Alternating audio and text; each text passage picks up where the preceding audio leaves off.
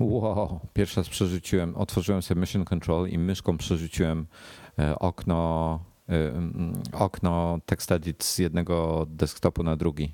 Zawsze mm-hmm. to robię i w, z klawiatury, znaczy zawsze to robię w ten sposób, że przytrzymuję myszką za pasek, czyli jak mam okienko na przykład Text Edit, mam ten, jest, jest biały, białe te pole, gdzie tekst wpisujesz i na górze mm-hmm. masz... Mm, na górze masz ten szary pasek, tak? Mm-hmm. To ja zawsze łapię myszką po prostu, nawet nie ruszając go, na, yy, tylko po prostu przytrzymuję lewy przycisk na myszce i wciskam na przykład Control dwa albo Control jeden albo trzy, nieważne, na który ja mam cztery space'y uruchomione mm-hmm. i w ten sposób przenosisz sobie pliki, yy, te okna pomiędzy space'ami, nie, rusza, nie zmieniając ich położenia, jeżeli nie ruszysz myszką oczywiście. Fajne, wklej w miejsce takie. No, no, no, no. Jak z Adobiego. Nie, nie miałem, miałem to powiedzieć wcześniej, zapomniałem. Bo jest, mam sklerozę, bo jem za mało masła. Wiesz, wiesz jak to jest. Nie, no, za dużo chyba masła. To, to, a nie, to cholesterol. Dobra. Nie wiem, co ma cholesterol do pamięci, ale pff, wczoraj, wczoraj widziałem jakiś artykuł na New York Timesie, że obalili um, kolejne mity związane z odchudzaniem się, tak w ogóle. To, to a propos cholesterolu mi się skojarzyło. Mieli jakieś dwie duże grupy kontrolne. I okazuje się, że sekretem nie jest, bo jakieś tam amerykańskie stowarzyszenie, bla, bla, bla, jakaś tam agencja, czy cholera wie jak to się u nich nazywa, ci, ci od zdrowego odżywiania, ci rządowi, że tak powiem, mhm. zalecają tam jeść o, trzydzieści, o siedemdziesiąt procent chyba mniej tłuszczu. I to o jakieś tam konkretne rodzaje tłuszczu chodzi. Chodzi o to, aby, że to zwiększa ryzyko zawału. I ogólnie chorób serca i tego typu rzeczy. Natomiast mm. ci, y, były jakieś tam duże badania na, na dosyć dużych gru, y, grupach kontrolnych i jedni właśnie odżywiali się zgodnie z zaleceniami y, tej agencji, a drudzy zgodnie z nowszymi, y, nie wiem, trendami, że tak powiem. Y, ten drugi polega na tym, że się ogranicza w zasadzie tylko węglowodany. Natomiast tłuszcze niekoniecznie. Tłuszcze zamiast tam o siedemdziesiąt procent to chyba oni o pięćdziesiąt procent mieli tylko ograniczone. No znam to z praktyki. I, i właśnie, i, i słuchaj, i okazuje się, że tam po jakimś czasie schudli dużo, dużo bardziej, nie wykonując żadnych dodatkowych ćwiczeń, a po prostu zdrowo się odżywiając. I okazuje się, że lepiej jeść tłuste rzeczy, które nie mają węglowodanów, na przykład jakieś mięsa. Mhm. Um, I najważniejsze, co jest, to jest jeść um, białko. I zielsko. Generalnie mięso, warzywa, owoce. To są tak. najważniejsze rzeczy dla, dla tego. Lepiej zjeść tłusty ser niż pieczywo na przykład. A tak, to ziemniaki. Żona wynalazła kiedyś, kilka lat temu, taką dietę właśnie. South Beach to się nazywa chyba? Nie znam, nie znam. Południowa plaża. Hmm. I powiem ci, że zadziałała. To znaczy jedliśmy rzeczywiście tylko mięcho w dowolnych ilościach i zielsko w dowolnych ilościach. Można było się po prostu napychać na obiady, ile, ile, ile, ile mogłeś, ile byłeś w stanie. I co, ale to działa, tak? Z, z czasem się okazało, że no nie byłeś w stanie zjeść nie wiadomo jakich ilości ty, tych rzeczy. Po prostu najadałeś się tak jak trzeba i, i działa. Rzeczywiście działa. Wtedy no. żadnego chleba, żadnych, żadnych makaronów, żadnych buł. To wszystko było odstawiane. Jest, gdzieś patrzyłem kiedyś na porównanie kaloryczności makaronu, który był gotowany al dente kontra taki rozgotowany. To też jest duża różnica. Ciekaw jestem z czego to wynika. Nie znam się na, na tym na tyle, żeby aż nawet tego szukać. Nie, też, tak mnie też to nie interesuje. Nie znam, ale widzę, mamy nawiązanie do poprzedniego odcinka z Kingą. No. Trochę, nie? No. Um, Nie wiem, no wydaje mi się, że to jest kwestia tego, ile pracy musisz później włożyć, nieświadomie nawet, w przerobienie tego, tego, tego żarcia, które tam do ciebie wpada. Znaczy w ogóle najgorsze, wiesz co, to jest tak jak ostatnio, ostatnio czytałem ten wpis Marco Armenta na temat, na temat jego wielkiego testu słuchawek, gdzie on ocenia komfort. I problem z tym jest taki, że ja na przykład w domu w tej chwili mam dw- No w sumie trzy, ale dobra, nie więcej będzie tego, ale mam, mam dwa główne zestawy słuchawek, które używam. Mam Sennheisery Momentumy i mam Bang and Olufseny H sześć. I ja mam jakiś tam kształt uszu, notabene bardzo podobny do, do uszu mojego taty i mojego dziadka. prawie, że tak powiem, można by nas po uszach identyfikować prawdopodobnie. I dla mnie te słuchawki jedne i drugie są bardzo wygodne, przy czym momentumy dla mnie są wygodniejsze jeszcze, bo mają ciut i nie są okrągłe te, te, te, te, ten element, który przychodzi na ucho, tylko jest taki bardziej podłużny i mi się tam uszy fajnie mieszczą w środku i w ogóle mnie to nie ciśnie.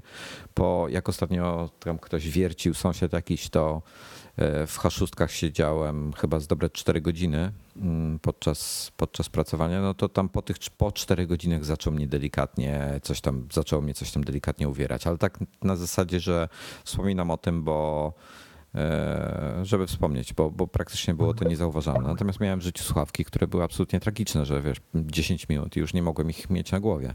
Mm.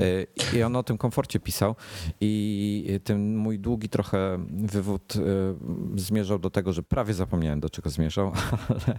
Że wszystko jest subiektywne może. Bardzo, bardzo. Każdy jest trochę inny. Słuchaj, każdy z nas ma inny metabolizm, każdy inaczej przetwarza jedzenie. Wiesz, ja, ja mam kolegę, który potrafi zjeść trzy cztery kilogramy jedzenia dziennie i on nie, nie, nie tyje w ogóle. A to ja, ja mam tak samo, tylko poza końcówką. Też potrafię zjeść tyle jedzenia. Ale, ale, ty, ale tyjesz, tak? Tak.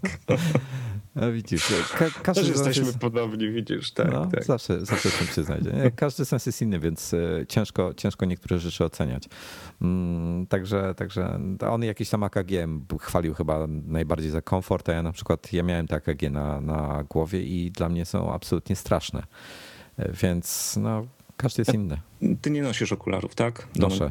Do monitora nosisz, tak? No nie. A, to jest fajna rzecz. Ja noszę soczewki, ja nie noszę okularów. No właśnie, a to jest różnica. Właśnie dałem okulary, bo ja mam yy, ja mam P pięć, ten nauszne. No, no. Yy, one nie obejmują całego, nie zamykają całego ucha. I kiedy po kilku godzinach siedzenia przed monitorem yy, w okularach na nosie yy, ruszę delikatnie tymi słuchawkami, to, to czuję ból wręcz. Jest, jest, jest takie miejsce, gdzie, gdzie coś się odgniata. Tak. Małżowina się, się tam, wiesz, obkręca wokół, wokół tego, tego, tego zausznika, czy jak to się tam nazywa. I to jest problem. Także, także widzisz, może będę szukał innych słuchawek jednak. A to a propos okularów jest w ogóle bardzo ciekawa rzecz. um. W ogóle tak, jeżeli na przykład weź sobie jakieś zdjęcie, gdzie masz proste linie poziome i pionowe i potem popatrz się na nie w okularach i ono wygląda prawidłowo, bo cały czas chodzisz w okularach, prawda? Mhm. Zdejmij te okulary. Jaką masz moc, tak a propos? E, nie wiem. nie wiem. Ale masz minusy czy plusy? E, nie wiem. Nie wiem. Nie Ale... pytaj mnie. Okulista wie. Ale mnie zadziwiłeś. A dobra, a jak stoisz wiem, na ulicy, ja... to widzisz autobus, który jest pięćset metrów dalej, czy nie? To znaczy ja jestem krótkowidzem. O, to, to wiem. To okay. wiem. Wiesz, zadziwiłem cię, bo ja bardzo długo nie nosiłem okularów i, i zepsułem sobie wzrok prawdopodobnie komputerem. Nie, to bzdura. Tak? Myślisz? Ja w to nie wierzę. Może? Ja czytałem takie trochę tego. W ogóle, dobra, to jest, i to jest temat na cały odcinek. Jest... Ale, ale słuchaj, weź sobie usiądź, posiedź sobie przez godzinę przed komputerem z jakimiś tam liniami pionowymi, poziomymi i tak dalej, żebyś, żebyś widział różnicę. I one wyglądają prawidłowo, wyglądają, wydają ci się równe i tak dalej. Zdejmij okulary i popatrz się na to samo zdjęcie. Nagle dopiero zobaczysz, albo odwrotnie, albo siedź bez okularów i załóż te okulary. Zobaczysz nagle, jak się zmienia zupełnie perspektywa. I co więcej, soczewki często są lekko barwione. Nie są, na przykład te soczewki, które ja używam, są leciutko niebie, niebieskie. Jak je szczególnie do, do płynu włożysz na noc, mhm. no to widać je w tej wodzie, dlatego że nie są idealnie przezroczyste, tylko są tak lekko na niebiesko zabarwione, minimalnie.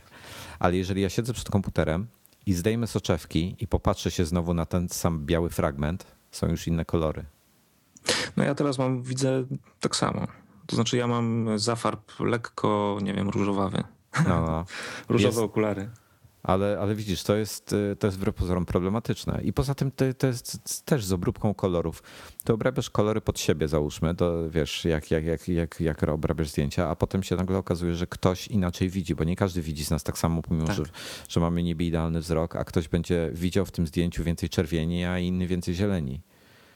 I widzisz, w ten, no. w ten oto sposób doszliśmy do bardzo technicznej kwestii, czyli jak przygotować plik, jak przygotować zdjęcie, jak przygotować grafikę, tak, żeby jak największa liczba osób stwierdziła, że jest wszystko ok, że dobrze wygląda. No bo no. nie da się dopasować pod wszystkie konfiguracje. A, a mogę rzucić taką monitor. zwariowaną teorią? Aha. Po prostu polegać na aparacie, zakładając się, że ma się półprzyzwoity aparat. Może też. No jest to jakiś poziom odniesienia, nie? Jeżeli tego za bardzo nie zepsujesz suwakami, to, to wylądujesz w tym takim uśrednionym poziomie rzeczywiście. Ja kiedyś jakieś zdjęcie właśnie obrabiałem, coś mnie tam soczewka uwierała, więc właśnie modyfikowałem lekko kolory, bo były, wydawały mi się trochę zbyt chłodne, więc je trochę ociepliłem. Zdjąłem soczewki, wróciłem do komputera, wiesz, patrzę się, kurde, jakie to jest ciepłe, a, a po prostu soczewki mi lekko oziębiają wszystko, więc... Mhm. No, tak, taka, taka, taka pierdoła. Dobra, ale, ale my tutaj chrzanimy o, o tych, a tutaj ważne rzeczy się dzieją. Słuchaj, bo takie parafialne ogłoszenie w przyszłym tygodniu za sześć dni zapraszamy na wspólne i oglądanie premiery, zakładamy, że iPhone'a sześć oraz być może i zegarka, i opaski, i nosidełka, jak zwał, tak zwał. Lub kilku nosidełek, cokolwiek Apple nie pokaże. Impreza odbędzie się w, w, w chwili, na ten czas, przepraszam, miejsce, chwila. Mie- ja już nie wiem, ja muszę sam kiedyś to rozkminić, bo z jednej strony jest to chwila da klub, z drugiej strony miejsce, chwila, z, trze- z trzeciej strony chwila klub, nie, klub chwila. No ale najważniejsze, na czas tej imprezy będzie i chwila, hmm, to jest na Ogrodowej. Ruszamy o osiemnastej, można przyjść trochę wcześniej oczywiście, będzie tradycyjnie i cydr albo i piwo, jeszcze nie wiemy, i pizza i tym podobne rzeczy.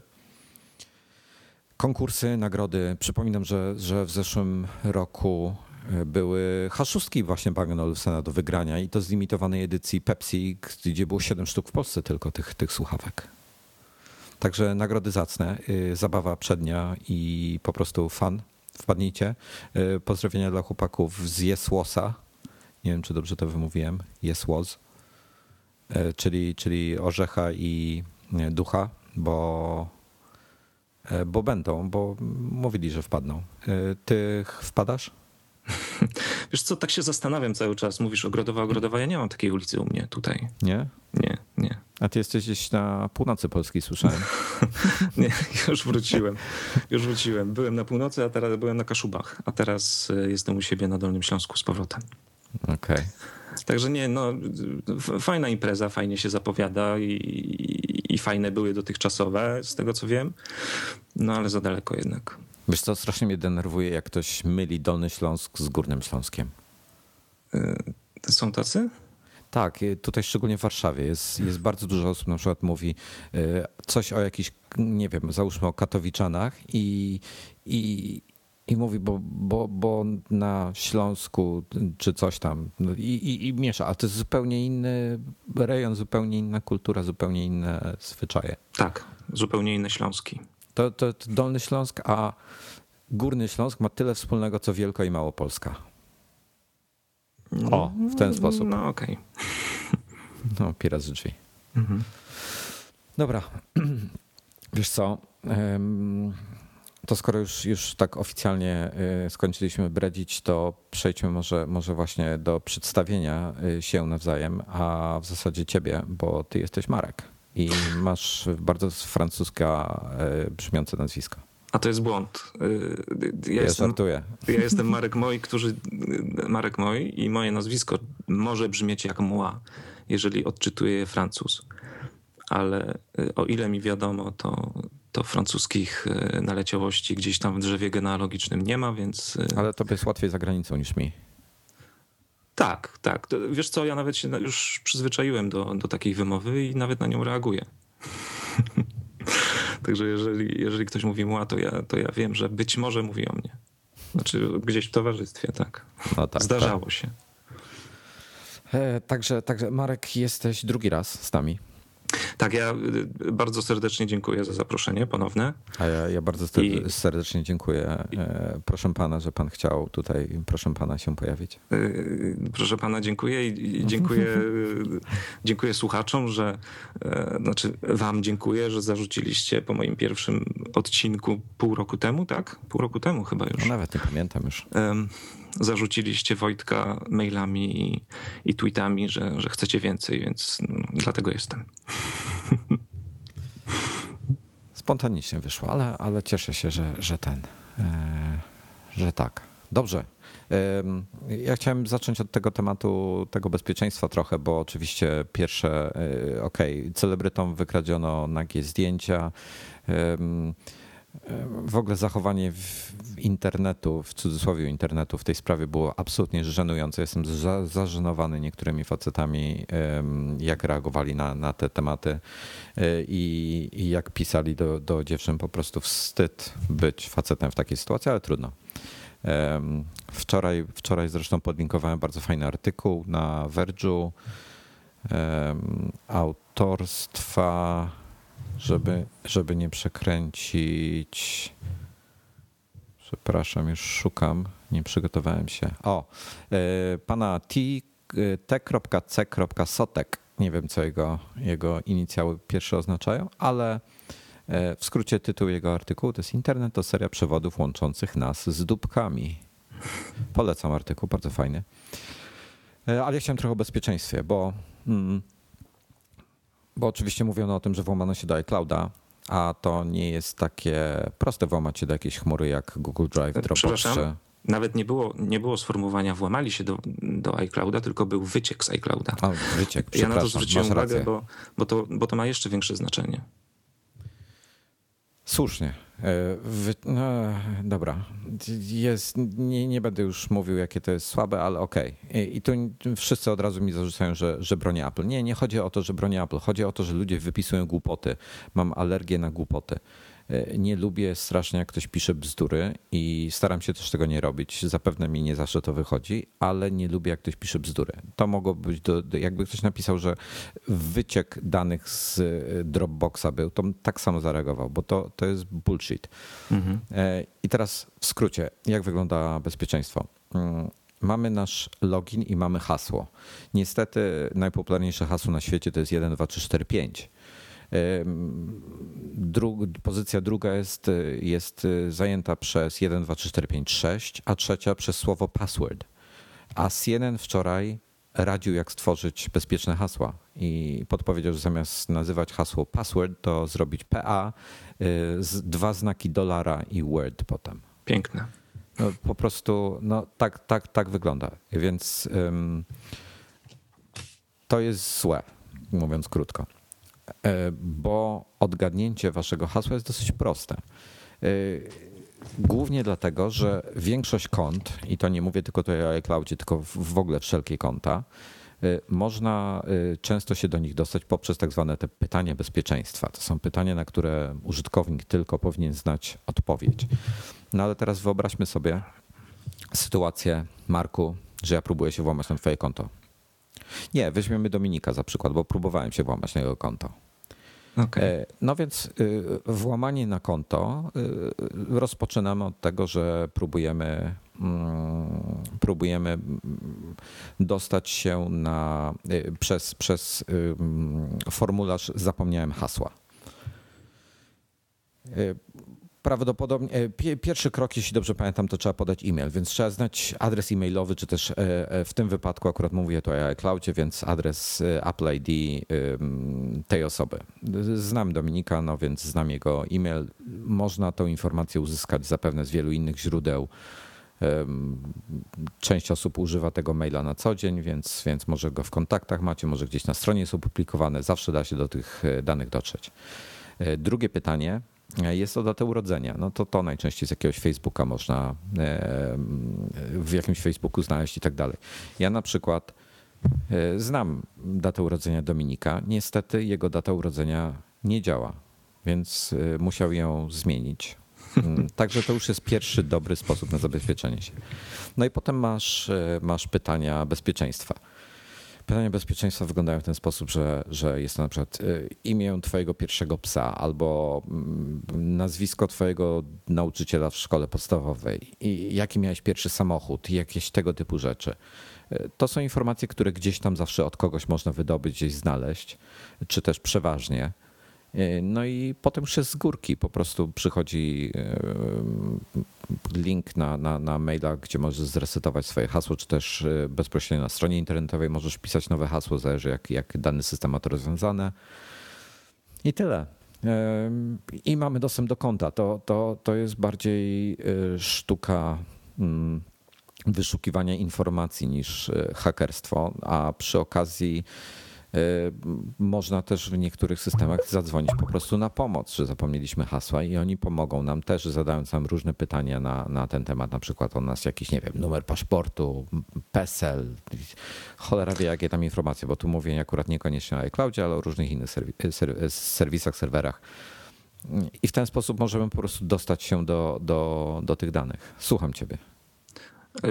Przypomniał mi się stary mistrz Kevin Mitnick, który, no właśnie. który właśnie był, był, był specem od tego typu wyciągania informacji. On podawał się za pracowników czasem, nie wiem, kablówki, o ile dobrze pamiętam. Potrzebował haseł, żeby, żeby coś tam poprawić w działaniu systemu. Błagał czasem, że nie, zmyślam teraz oczywiście, ale wyobrażam sobie, że mógł błagać jakiegoś tam pracownika niższego szczebla, żeby, żeby podał mu szybko tylko na chwilę hasło, bo go szef wywali z roboty. No i, i, i to się, to się sprawdza. Jeszcze wracając do tego, o czym mówiłeś, dając przykład Dominika.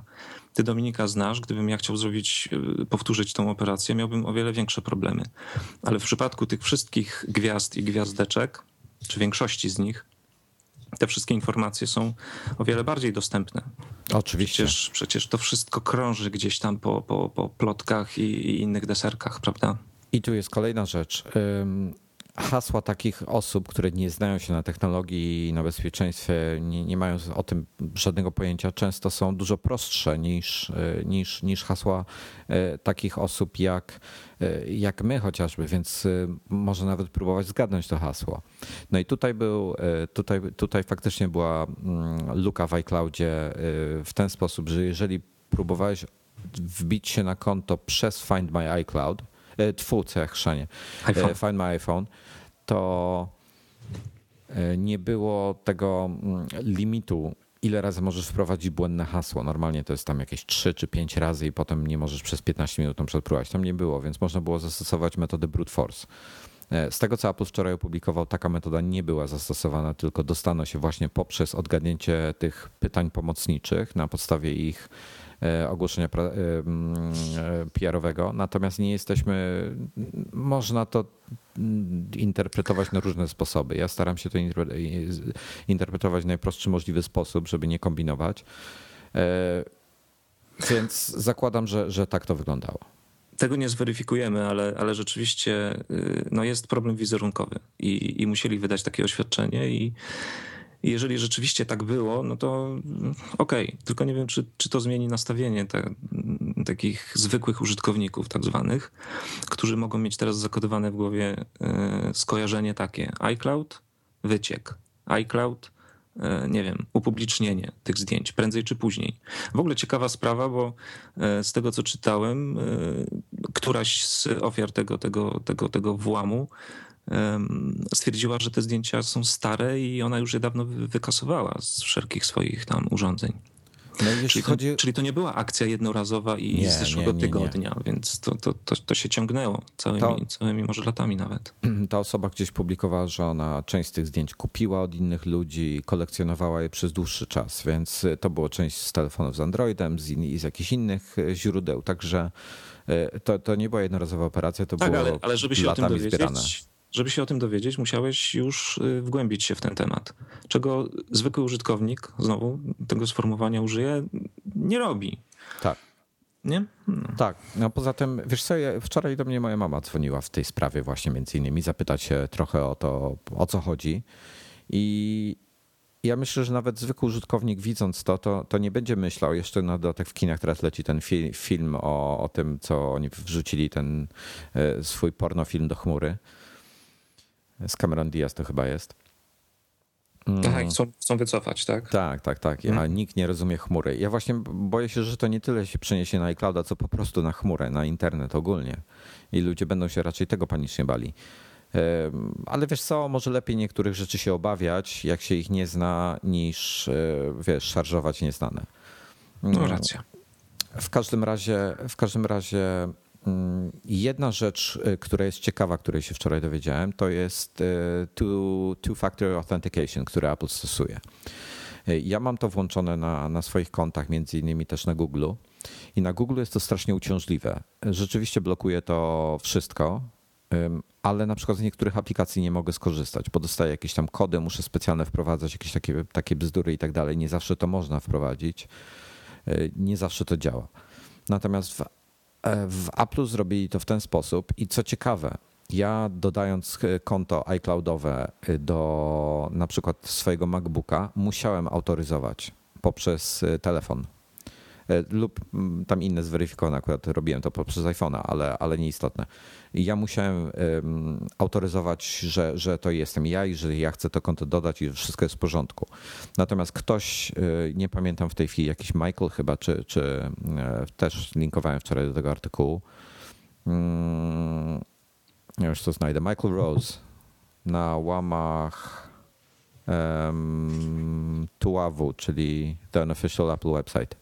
Chyba taki jest tytuł. Weblog, przepraszam, nie website, weblog. On przez iClouda dla Windowsów się logo, dodawał konta iCloudowe, w sensie jakby od pierwszy raz do nowego komputera i pomimo, że miał włączone dwa F A tak zwane, czyli two-factor authentication, to nie poprosiło go o potwierdzenie tego. Więc jest to nie zawsze, nie zawsze to działa i to jest potencjalnie problem. Natomiast dla mnie najważniej, dla mnie dwa F A jest najważniejsze w jednej sytuacji. Nikt się nie dostanie, jak chrzanić konto, nikt się nie dostanie do mojej karty kredytowej, bo nie zalogujesz się na swoje konto, żeby zmienić lub zarządzać danymi osobowymi oraz płatniczymi bez... Mogę tak powiedzieć? Dane płatnicze? Chyba mogę. Tak. Bez, bez potwierdzenia tego, że ty to jesteś ty. I to jest dla mnie najistotniejsze tak naprawdę, bo, bo wiesz, ja się obawiam, że, że ktoś mi wykradnie kartę kredytową, to jest najbardziej uciążliwe potem. Lub... A nie masz limitów? Jeżeli, jeżeli można tak, wiesz, no, prywatnie zapytać. No, mam limity, no dlatego się... Norbert tak... pisał przecież, że ma tak limity poustawiane, że nawet jeśli ktoś mu kartę wykradnie, to, to w sensie... strata stra- straszliwa nie będzie. W sensie dzienne limity? Tak, dzienne limity, internetowe limity. Ja nie mam na internet ustawionego limitu, ale wiesz co, ktoś ci może wykraść kartę i niekoniecznie w internecie nią zapłacić. Rozumiesz? Gdzieś indziej może coś, coś mm-hmm. e, kupić, bo można kartę w końcu wprowadzić do jakichś tam e, różnych, no, trochę bardziej no. skomplikowane, ale no, można no sklonować generalnie w ten sposób, tak? Mm. Mm. Czyli masz tak, masz dwupoziomowy jakby system zabezpieczeń, tak? Czy jak... Ale to nie jest, to i tak nie jest w stu procentach bezpieczne. Mm-hmm. No ale nikt się nie dostanie do, do mojej karty kredytowej, tak? To jest, to jest dla mnie naj, najistotniejsze. E, I teraz tak, mamy, większość ludzi stosuje, ma na przykład konto na Facebooku, na Google'u, na iCloudzie i tak dalej, i mailowe jeszcze inne. I wszędzie używa to samo hasło. Nieważne, że to hasło jest skomplikowane, może mieć i sto znaków, jest to jedno i to samo hasło, bo łatwiej im zapamiętać jedno hasło niż, niż kilka. Przykładowo... To jest też najgorsze w tych korporacyjnych systemach. W korporacjach na przykład musisz co miesiąc zmieniać hasło i nie może być takie same jak z ostatnich trzech miesięcy albo nawet podobne. Więc różni się ostatnią cyfrą. Więc na przykład ludzie często zmieniają hasło na, nie wiem, jak w kwietniu muszą wprowadzić nowe hasło, to ich hasło jest kwiecień dwa tysiące czternaście i na przykład coś tam jeszcze, a la Makota. Mhm. I potem jest, wiesz, maj dwa tysiące czternaście i tak dalej, i tak dalej. Albo to, to jest moje hasło numer szesnaście, numer siedemnaście, numer osiemnaście. A nie, to już takie, to chyba zbyt podobne wtedy jest, ale, ale tak, mniej więcej o to chodzi. To jest złe, bo takie hasło łatwo odgadnąć. My naszych haseł nie potrzebujemy znać. To jest kolejna, kolejna rzecz. I aha, no i jeszcze wracając na moment. Jeżeli ktoś weźmie nasze jedno hasło, wystarczy, że w jednym miejscu dowie się, jakie mamy hasło, może używać je wszędzie, włamać się na wszystkie nasze konta, bo zazwyczaj logujemy się tym samym kontem mailowym lub tym samym loginem. Hasło mamy to samo, więc może narobić nam naprawdę dużo szkód. Więc najważniejsze jest stosować różne hasła. W praktyce człowiek... No nie, nie, nie jest to rozsądne, żeby pamiętać tak dużej, dużej ilości haseł, tak długich jeszcze na dodatek, które miałyby jakiś sens. I co, co jest istotne tutaj, nie chodzi o to, żeby hasło było jakoś specjalnie skomplikowane, czyli żeby to był hash, dolar, F, zero, duże G, gwiazdka i potem to powtórzone, znaczy jakiś inny jeszcze ciąg trzydziestu znaków, bo to, to nie ma znaczenia. Możesz sobie zrobić hasło ala ma kota, a kot ma ale, a policja ma pałę, tak? To jest powiedzmy około trzydziestu znaków i to hasło będzie bezpieczniejsze niż hasło takie jak wcześniej wymieniłem, które jest krótkie. Bo krótkie hasło złamiesz w przeciągu kilkunastu, kilkudziesięciu sekund lub minut, a takie bardzo długie hasło będziesz potrzebował parę lat na to, żeby je złamać brute force'em. Przy ataku siłowym właśnie, czyli... Tak. Czyli kombinując poszczególne znaki po kolei, ja, ja kiedyś pisałem, podkładając znaki, tak, są takie skrypty. Ja sam, sam kiedyś pisałem takie skrypty jeszcze w liceum, pamiętam. Nie pamiętam, czy to mieliśmy zadanie bezpośrednio, czy z kolegą coś eksperymentowaliśmy, ale, ale pamiętam, że chyba o jakimś Pascalu albo jakimś innym pisaliśmy wtedy tego typu skrypty. To jest dosyć proste do zrobienia, odpalasz to i to leci. I jeżeli ktoś, a tutaj prośba do was, jeżeli macie jakiś, w internecie jest wiele kalkulatorów bezpieczeństwa hasła i, i pokazujących jak, jak szybko mniej więcej można je złamać. Ja nie mogę żadnego aktualnego kalkulatora, który by, że tak powiem, opierał się na dzisiejszej mocy obliczeniowej naszych komputerów znaleźć. Jakbyście coś takiego znali albo widzieli, to, to dajcie mi cynka, bo chętnie poznam liczby. Już nie pamiętam w tej chwili, bodajże dziesięć albo bo jedenastoznakowe hasło jeszcze się łamie w przeciągu kilku sekund, dwunastoznakowe chyba kilka minut, dwanaście znaków, a większość ludzi ma pięciu lub sześciu. Więc to jest, to jest moment, po prostu moment. A dopiero od chyba trzynastu znaków wzwyż zaczyna się robić już miesiące czy lata, żeby, żeby złamać. Pod warunkiem, pod warunkiem, że czy jakby taki atak ma szansę powodzenia pod warunkiem, że jest właśnie dziura w Find My iPhone albo, albo w innym systemie. Dlatego, że większość, większość ekranów logowania czy, czy, czy systemów, które, które każą wpisać hasło, ma blokadę po iluś nieudanych próbach. To może być blokada co? dziesięciominutowa, to może być blokada dobowa. Ja nawet nie o tym mówię.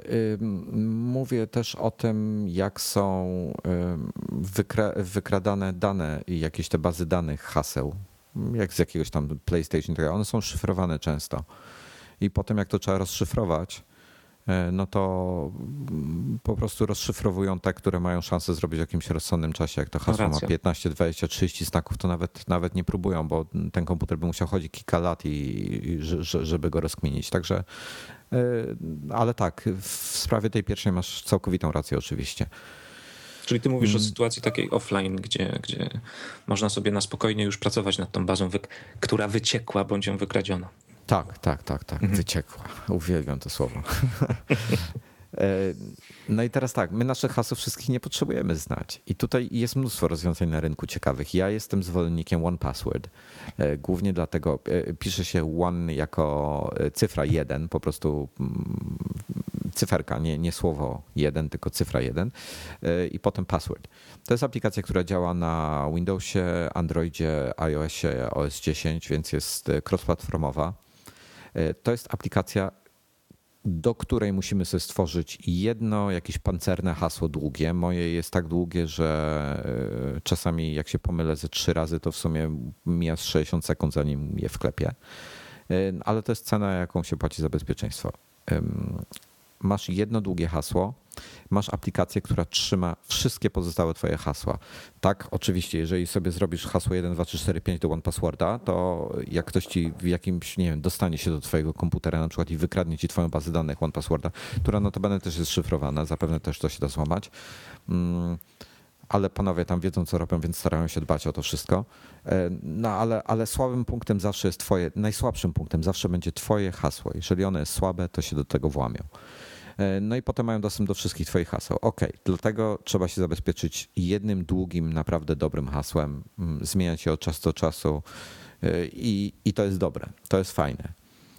I ten program automatycznie, korzystając ze skrótu klawiszowego, notabene w iOS osiem będzie można, yy, będzie extension, który po prostu wciskamy sobie przycisk, na przykład jesteśmy w aplikacji, yy, nie wiem, jakąś nową aplikację instalujemy. Yy, mamy tam konto, na przykład Pocketa załóżmy. Mamy tam konto, yy, kupujemy nowy telefon, instalujemy sobie Pocketa, chcemy się zalogować. Tam wciskamy sobie taką ikonkę one password, otwiera się one password, logujemy się do naszego one password, czyli podajemy to nasze bardzo długie hasło yy, i nad, yy, potem te dane, one password wypełnia nam te pola z naszym nazwą użytkownika i z naszym innym zupełnie hasłem. I robi to za nas automatycznie. Obecnie trzeba to robić na piechotę, czyli trzeba wejść do one password, przekopiować to hasło i, i wkleić je sobie samemu.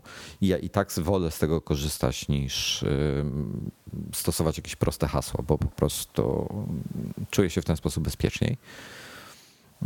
Może część z was uzna, że to jest głupie, no ale... A ja mam pytanie do ciebie. No. Na ile ufasz producentowi one password? Bo tak naprawdę oddajesz mu do dyspozycji, można powiedzieć, wszystkie swoje tajemnice, wszystkie swoje hasła. To jest firma, która żyje tylko i wyłącznie z tej aplikacji, praktycznie tylko i wyłącznie z tej aplikacji. Ich celem jest, to, to jest bardzo fajna grupa ludzi, ja tam z nimi już korespondowałem wielokrotnie. Osoby, wiesz, no, nie znam ich osobiście, tak? Tak. Natomiast są cenieni, są na rynku od wielu, wielu lat.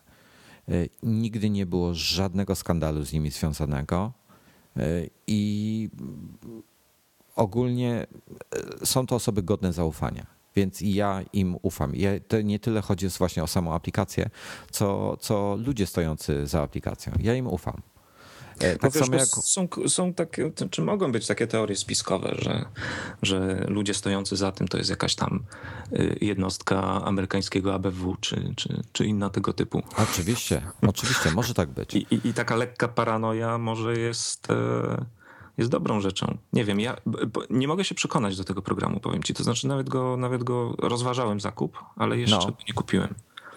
No i słuchaj, i, i masz tam tak, masz taki programik, który ci działa na komputerze, on się nazywa one password helper i on cały czas czuwa i on czeka tylko na to, aż wciśniesz dwa klawisze. I jak jesteś na stronie internetowej, to on cię poprosi o twoje hasło, żeby zweryfikować, że to ty to jesteś ty. Możesz sobie ustawić, że po weryfikacji, na przykład przez pięć minut, jak tam dowolnie możesz ustawić czas, nawet przez godzinę albo coś, albo dopóki sam nie zamkniesz. one password będzie aktywny, będzie w cudzysłowie otwarty, kłódka będzie otwarta, będzie do niego dostęp. I teraz tak, wciskasz kombinację dwóch klawiszy. Ja mam ustawione chyba na pięć minut, czyli jeżeli przez pięć minut nie będę używał programu one password, to on się automatycznie zamyka. I, i znowu muszę go odblokować hasłem. Wciskam skrót klawiszowy, w przypadku Maca jest to command backslash i automatycznie mi wypełnia pole, w którym na stronie internetowej, jak się chcę zalogować, więc ja nie muszę nic, nic wpisywać ani nic takiego. Dodatkowo, jeżeli robię to w jakiejś aplikacji, no to on oczywiście nie ma prawa wklejenia tekstu do aplikacji, bo ono jest, no tak, tak to jest skonstruowane. Więc wtedy korzystam ze skrótu alt command backslash i ten tekst jest po prostu kopiowany do schowka, po wklejeniu jest usuwany ze schowka, więc, że tak powiem, tak, taki kolejny aspekt bezpieczeństwa. I w ten sposób mogę się zalogować. Ale najważniejsze jest to, że on ma też generator haseł, więc ja za jego pomocą mam ustawione, że hasło ma mieć trzydzieści znaków i on mi generuje hasła, które brzmią, może podam przykład jakiś. Co musiałbym, nie podam, musiałbym go teraz odblokować, nie chce mi się. Fajny przykład wczoraj yy, widziałem na Twitterze. Chyba Miłosz Bolechowski w, yy, podał. No. A albo w, ktoś wysłał w odpowiedzi, nie wiem czy nawet nie one password, wysłał mu w odpowiedzi na, na jego tweeta. E, odpowiedź na pytanie pomocnicze. Nazwisko panieńskie mojej matki I było. Hash małpa awx dolar procent siedem podkreśnik osiem i tak dalej. Świetnie to wyglądało. I to jest właśnie, to jest wykorzystanie praktyczne tego, tego one password nie tylko przy generowaniu haseł, ale też nawet odpowiedzi tego typu, odpowiedzi pomocniczych.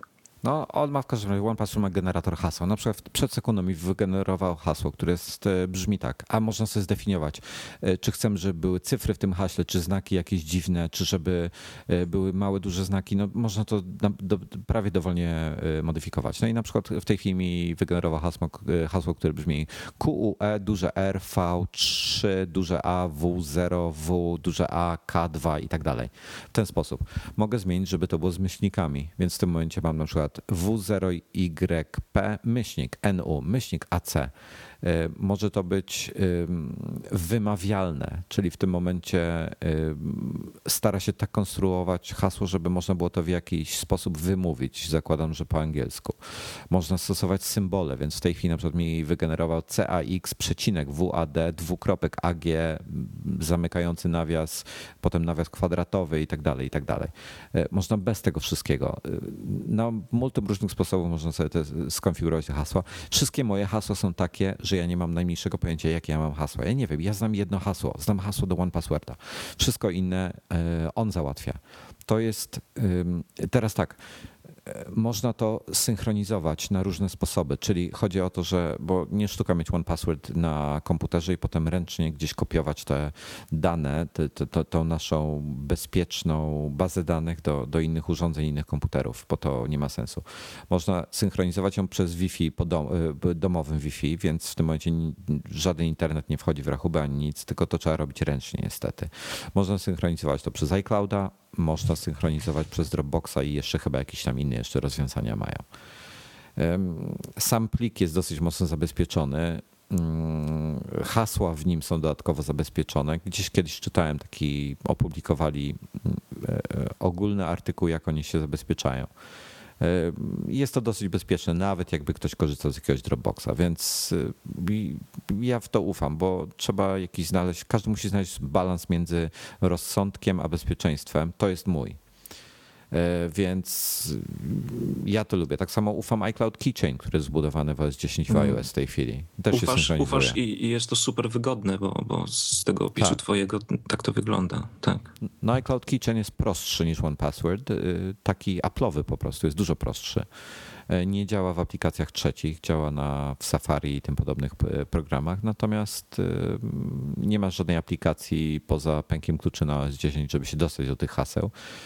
Natomiast ja iCloud Keychain używam do takich miejsc, gdzie mi nie zależy.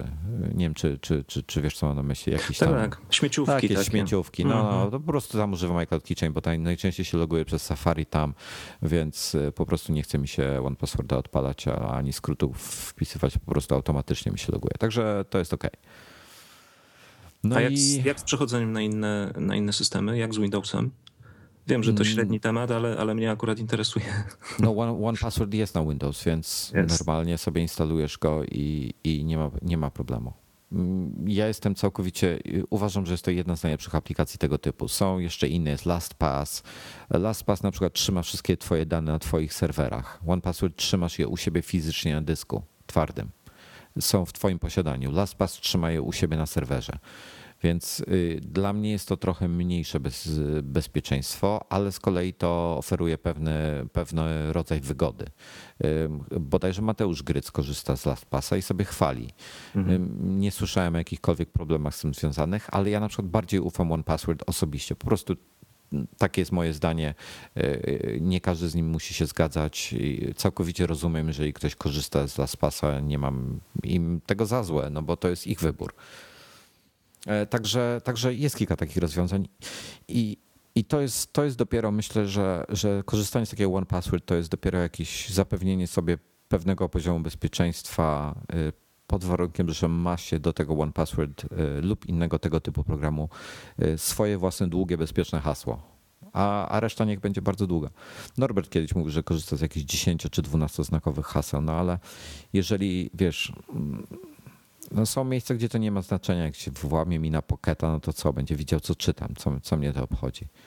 No ale są miejsca, gdzie, gdzie wiesz, gdzie jest taka sytuacja, jak na iClouda mi się wbije, może mi wymazać komputer, może mi wymazać całkowicie zawartość iPhone'a, to się robi problematyczne, więc mam mhm. tam długie hasło. I mam w ogóle na, do iClouda na przykład mam zupełnie inne hasło yy, niż gdziekolwiek indziej. I to jest, tutaj mam wyjątek, czyli pamiętam moje bardzo długie hasło do one Passworda, pamiętam moje inne bardzo długie hasło do Dropboxa, i do Apple, do Apple I D mam jeszcze inne kolejne bardzo długie hasło, które też pamiętam w głowie. Czyli ja, ja pamiętam trzy hasła.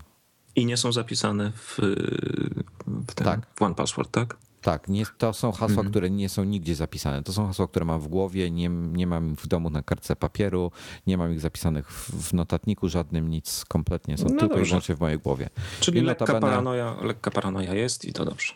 Tak, i niestety, niestety już niedawno mi się zdarzyło zapomnieć tego jednego z tych haseł i spędziłem chyba ze dwie godziny kombinując, co ja tam wymyśliłem, ale w końcu przypomniałem sobie. Hmm. Najlepszy sposób na przypomnienie sobie hasła jakiegoś. Jak powalczycie i się zniechęcicie, odstawcie temat na dwie godziny czy trzy, wrócicie i nagle pamiętacie. To jest niesamowite. Ludzki umysł jest niezbadany. Ewentualnie użyjcie takiej samej klawiatury. Ja akurat mam hasło numeryczne do, do konta bankowego, cyfrowe. Hmm. I kiedyś na mieście próbowałem zalogować się z iPhone'a i no nie byłem w stanie. Aha, nie byłem ja w stanie... Mam... Ja mam trzystopniowe logowanie do banku, czyli potrzebuję trzy różne ym, cyfrowo, słowne i tak dalej hasła podać. I kończ, skończyło się to na tym, że podaję między innymi też swój identyfikator tam. Hmm. Nie wiem, czy to jakiś identyfikator użytkownika jest, czy jak oni tam nazywają, nie, nie, nieistotne. I próbowałem się wbić. I zapo- po prostu myślałem, że mój jest inny niż był w rzeczywistości. Próbowałem się komuś wbić na konto, no i zablokowałem mu konto. I mu zablokowałeś pięknie. No. A mój problem wynikał z tego, że na klawiaturze numerycznej, na której na co dzień pracuję, praktycznie chyba palce same pamiętają, jaki jest układ, a na klawiaturze takiej już ekranowej, a, tak, gdzie tak. jest pasek cyfr tylko, no to już i, i był problem. I, i no, nie mogłem. To też no. jest kłopot. Kurczę, ja chciałem krótko o tym bezpieczeństwie pogadać, a to jest rzeczywiście długi temat. Mm, ale, ale to jest ważny temat, ja myślę. To jest naprawdę ważny temat. Jeszcze jedna taka porada. Żartów, no. Słyszałem kiedyś taką poradę a propos tworzenia haseł. E, dla kompletnych laików to była porada. E, jeżeli nie możesz wymyśleć fajnego hasła, e, wymyśl fajne zdanie i to zdanie wpisz. I zdanie no. łatwiej zapamiętać. Mój dziadek był świetnym, albo jest świetnym gościem na przykład. I, tak, i, i możecie sobie na przykład, razem. Tutaj od siebie dodam tylko, że warto zastosować jakieś cyfry albo coś, jakieś znaki. To, to wiecie na przykład, nie wiem, mój jeden, dziadek dwa, coś tam na przykład, albo mój wykrzyknik. Kolejne jakieś znaki, żeby to było tak, a zawsze trochę skomplikuje hasło. To nie jest trudno spamiętać, a zawsze na brute force'a trochę trudniej będzie. Tak. Dobra, słuchaj Marku, ty, ty dewelopujesz różne rzeczy na, na iPhone'a, na iOS-a. Chciałem z tobą porozmawiać trochę o tym, co Gruber wymyślił a propos iPhone'a sześć, bo to jest ciekawe. Mianowicie chodzi o, o tą nietypową trochę rozdzielczość, którą, którą typuje wyliczył. Jako, jako, tak. Tak, wyliczył sobie matematycznie. Hmm. Która mi się nie podoba. Co ci się nie podoba? No, ta rozdzielczość? Ta rozdzielczość jego, tak. Przejdziemy może do tego, ale spędziłem chwilę nad, nad, jego, nad jego arkuszem Numbers, bo był tak, tak, ja tak miły, super... że, że wystawił ten, ten cały arkusz, w którym wykonywał różne obliczenia. Pobawiłem się z tym arkuszem, wpisałem też kilka swoich danych, tak żeby sprawdzić z ciekawości inne możliwe rozdzielczości. I, no i no możemy powiedzieć parę słów na ten temat. Ale oczywiście to jest gdybanie. Właśnie yy, nie do końca jest to gdybanie. Nie do końca, bo tak, sytuacja jest dynamiczna i, i w momencie, kiedy ja, w momencie, kiedy ten artykuł jego się pojawił, nie wiedzieliśmy o, o pewnych rzeczach, które wypłynęły później. To też zmienia postać rzeczy, tak. Ale ja, ja już wiem, skąd on wziął tą rozdzielczość, tą tysiąc trzysta trzydzieści cztery na siedemset pięćdziesiąt. Otóż została mu ona podpowiedziana przez źródła związane z tematem, jak to się ładnie u, ujmuje. Próbuję ten, a jest, próbuję ten arkusz sobie pobrać, bo go nie, skasowałem. Myślałem, że go mam otwartego, a niestety go sobie skasowałem, ale okej, okay, już mam otwartego. I tu jest dosyć, to jest dziwna rzecz. Dobra, ja bym chciał zacząć od tego, co, co on twierdzi. On twierdzi, że w tej chwili czterocalowy iPhone ma rozdzielczość tysiąc sto trzydzieści sześć na sześćset czterdzieści pikseli. Tylko jak wiemy, to jest Retina. Cztery piksele odpowiadają za tradycyjne piksele, te co kiedyś były, czyli te nie retinowe, te takie zwykłe jak w pierwszym, drugim, trzecim iPhone'ie. To w tym momencie jakby i to są to, to w tej chwili się nazywają punkty, czyli tak naprawdę iPhone pięć albo pięć S ma pięćset sześćdziesiąt osiem na trzysta dwadzieścia punktów na ekranie. Bo każdy punkt odpowiada wzdłuż i wszerz dwóm pikselom. Tak, i deweloperzy tworząc aplikacje operują na punktach właśnie. Dokładnie. Jeżeli chcę, żeby, żeby coś pojawiło się na środku, zostało przesunięte na środek ekranu, to podaje współrzędne no na przykład sto sześćdziesiąt w poziomie, bo, bo cała szerokość jest trzysta dwadzieścia. I, I podaje jest... współrzędną razy sto sześćdziesiąt. Tak, i tu jest kolejna istotna rzecz z tym związana, to jest to, jak Apple ustawił sobie tap targets, czyli te minimalne obszar klikalny, czyli, czyli wychodziło to oryginalnie czterdzieści cztery na czterdzieści cztery piksele. W tej chwili jest to siłą rzeczy osiemdziesiąt osiem na osiemdziesiąt osiem pikseli, ale w punktach nadal jest to samo, no bo mamy, mamy dwa razy, czyli de facto mamy czterdzieści cztery punkty tap target wzdłuż wszerz. Jest to, wychodzi to około zero przecinek dwadzieścia siedem cala. To na podstawie jego wyliczeń. Ja zawsze to pamiętałem, że to było po prostu ćwierć cala. Ale to, ciut, ciut więcej. No i teraz tak. Gdyby, i tu się robi właśnie problem. To jest to, to jest to, co wcześniej dyskutowałem między innymi z Pawłem Haciem i tak dalej. Tutaj mamy taki problem, że jeżeli po prostu weźmiemy tą rozdzielczość i powiększymy ją na obszar taki jak cztery przecinek siedem cala, taki na, na, na większy ekran, bo nie daj Boże na pięć przecinek pięć cala, to nagle rozdzielczość mamy tą samą, zmniejsza się ilość punktów na cal, no bo jakby tą samą ilość pikseli rozciągamy na większej powierzchni, ale to jest najmniej istotne, bo zwiększa się tak zwane właśnie te, te, te punkty się powiększają, czyli taki tap target rośnie. Więc wszystko wydaje się większe i w pewnym momencie to zaczyna wyglądać źle. Na przykład iPad mini ma dokładnie takie same tap targety jak iPhone zwykły, czyli nie, nieważne który, cztery, cztery S, pięć, pięć S. Tak, są takie same. Tak, mhm. Ma taki sam tap target. Natomiast iPad Air miał większy tap target, miał o dwadzieścia cztery procent wyższy, większy, czyli u niego przypadało zero przecinek trzydzieści trzy cala na, na, na, na ten tap target, czyli na te czterdzieści cztery punkty. To jest kontra zero przecinek dwadzieścia siedem. I to było, to jest okej. Okay. Oni po prostu zmniejszyli to, ale, ale, ale na iPadzie mini kontra R też się coś jeszcze zmieniło, no bo, no bo te przestrzenie są między aplikacjami są mniejsze, tak? Rozmiar ikon jest prawie taki sam, a jest więcej powietrza na iPadzie. No, mówisz o, o ekranie startowym. Mhm. Tak, tak, mówię o home screenie, przepraszam, nie dodałem e, Tak, nie startowym home screen. I teraz tak, gdyby, gdyby powiększyć na przykład tę obecną rozdzielczość na cztery przecinek siedem cala, mm, to można po prostu wszystko fizycznie powiększyć, ale można by home screena zrobić w ten sposób, że ikony by zostały tej, tej samej wielkości, a dodać im powietrza w koło, żeby po prostu więcej, więcej tej przestrzeni było.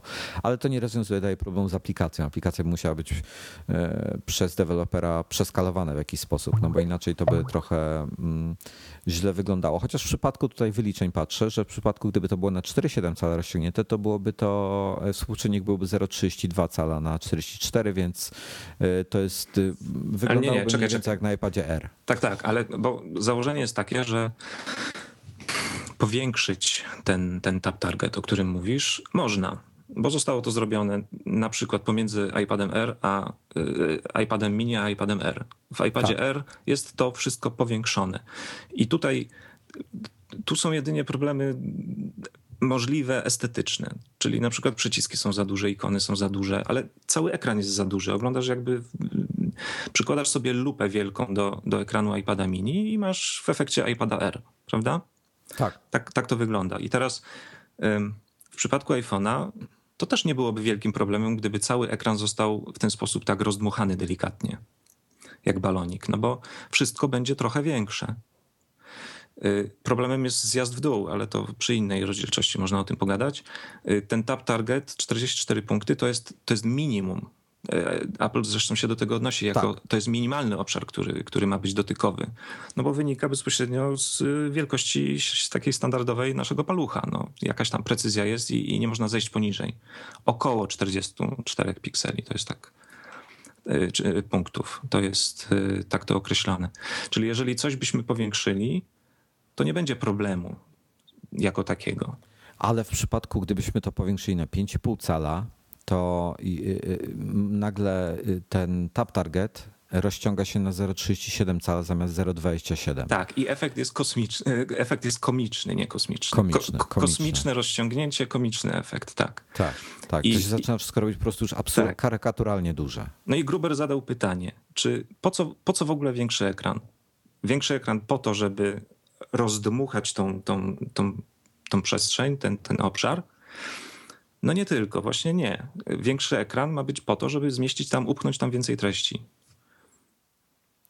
Ja nie wyobrażam sobie, znając Apple'a, wiesz, ich filozofię i tak dalej, znaczy znając, no mniej więcej, patrząc historycznie na to, ja ich nie widzę, że oni po prostu by wszystko powiększyli i zostawili tak, jak jest. Minusem takiego rozwiązania jest oczywiście fakt, że strasznie mocno by P P I spadło, tak? Gęstość, gęstość tych pikseli. W przypadku pięć i pół cala to byłoby dwieście, tam niecałe czterdzieści P P I, czyli gorzej niż w iPadzie R. Pod warunkiem, I... że zostajemy przy mnożniku razy dwa. Jeżeli, tak, jeżeli tak, zastosowalibyśmy tak, razy trzy, to jest wszystko okej, okay, ale dalej to nie rozwiązuje problemu tego, że oglądamy ekran przez, przez lupę. Mnie by to nie pasowało i to też historia pokazuje, że oni takich rozwiązań raczej nie wprowadzają, bo przecież przejście między cztery S a pięć nie polegało na rozdmuchaniu ekranu, tylko na dołożeniu punktów. No i tak. Teoria Grubera jest w tej chwili taka już, bo to, to jest w ogóle też temat na kolejne trzy godziny gadania. Teoria Grubera jest taka, że zobaczymy cztery przecinek siedem cala iPhone'a sześć, który będzie miał retinę dwu, dalej, dalej korzystającego ten, ten oznacznik dwa iks, tak? czyli, czyli cztery piksele na jeden punkt, czyli powiedzmy zbliżona do tego obecnego, ale zostanie podniesiona nieznacznie rozdzielczość na tysiąc trzysta trzydzieści cztery na siedemset pięćdziesiąt pikseli. Co da nam trzysta dwadzieścia sześć punktów na cal, czyli tyle samo co w iPadzie mini obecnie i w iPhone'ie cztery, czyli, czyli ta sama gęstość będzie. I to spowoduje, że mamy dokładnie te same tab targety. Wszystko będzie się wydawało dokładnie tak samo duże. I to jest, to jest interesujące, interesująca teoria, ale dla... Ty jesteś, ty, ty też projektujesz dużo rzeczy. Powiedz mi, co myślisz o tym, że jest taka, masz, masz trzysta, te, te, ta rozdzielczość tysiąc trzysta trzydzieści cztery na siedemset pięćdziesiąt jest w pikselach. W punktach to jest sześćset sześćdziesiąt siedem na trzysta siedemdziesiąt pięć punktów, który, co nie jest podzielne przez dwa. Otóż to. To jest wartość nieparzysta i, i to jest pierwszy powód, dla którego mi, no, no, coś tu wygląda źle. Ale wiesz co? Ja, ja mam tutaj takie pytanie do ciebie.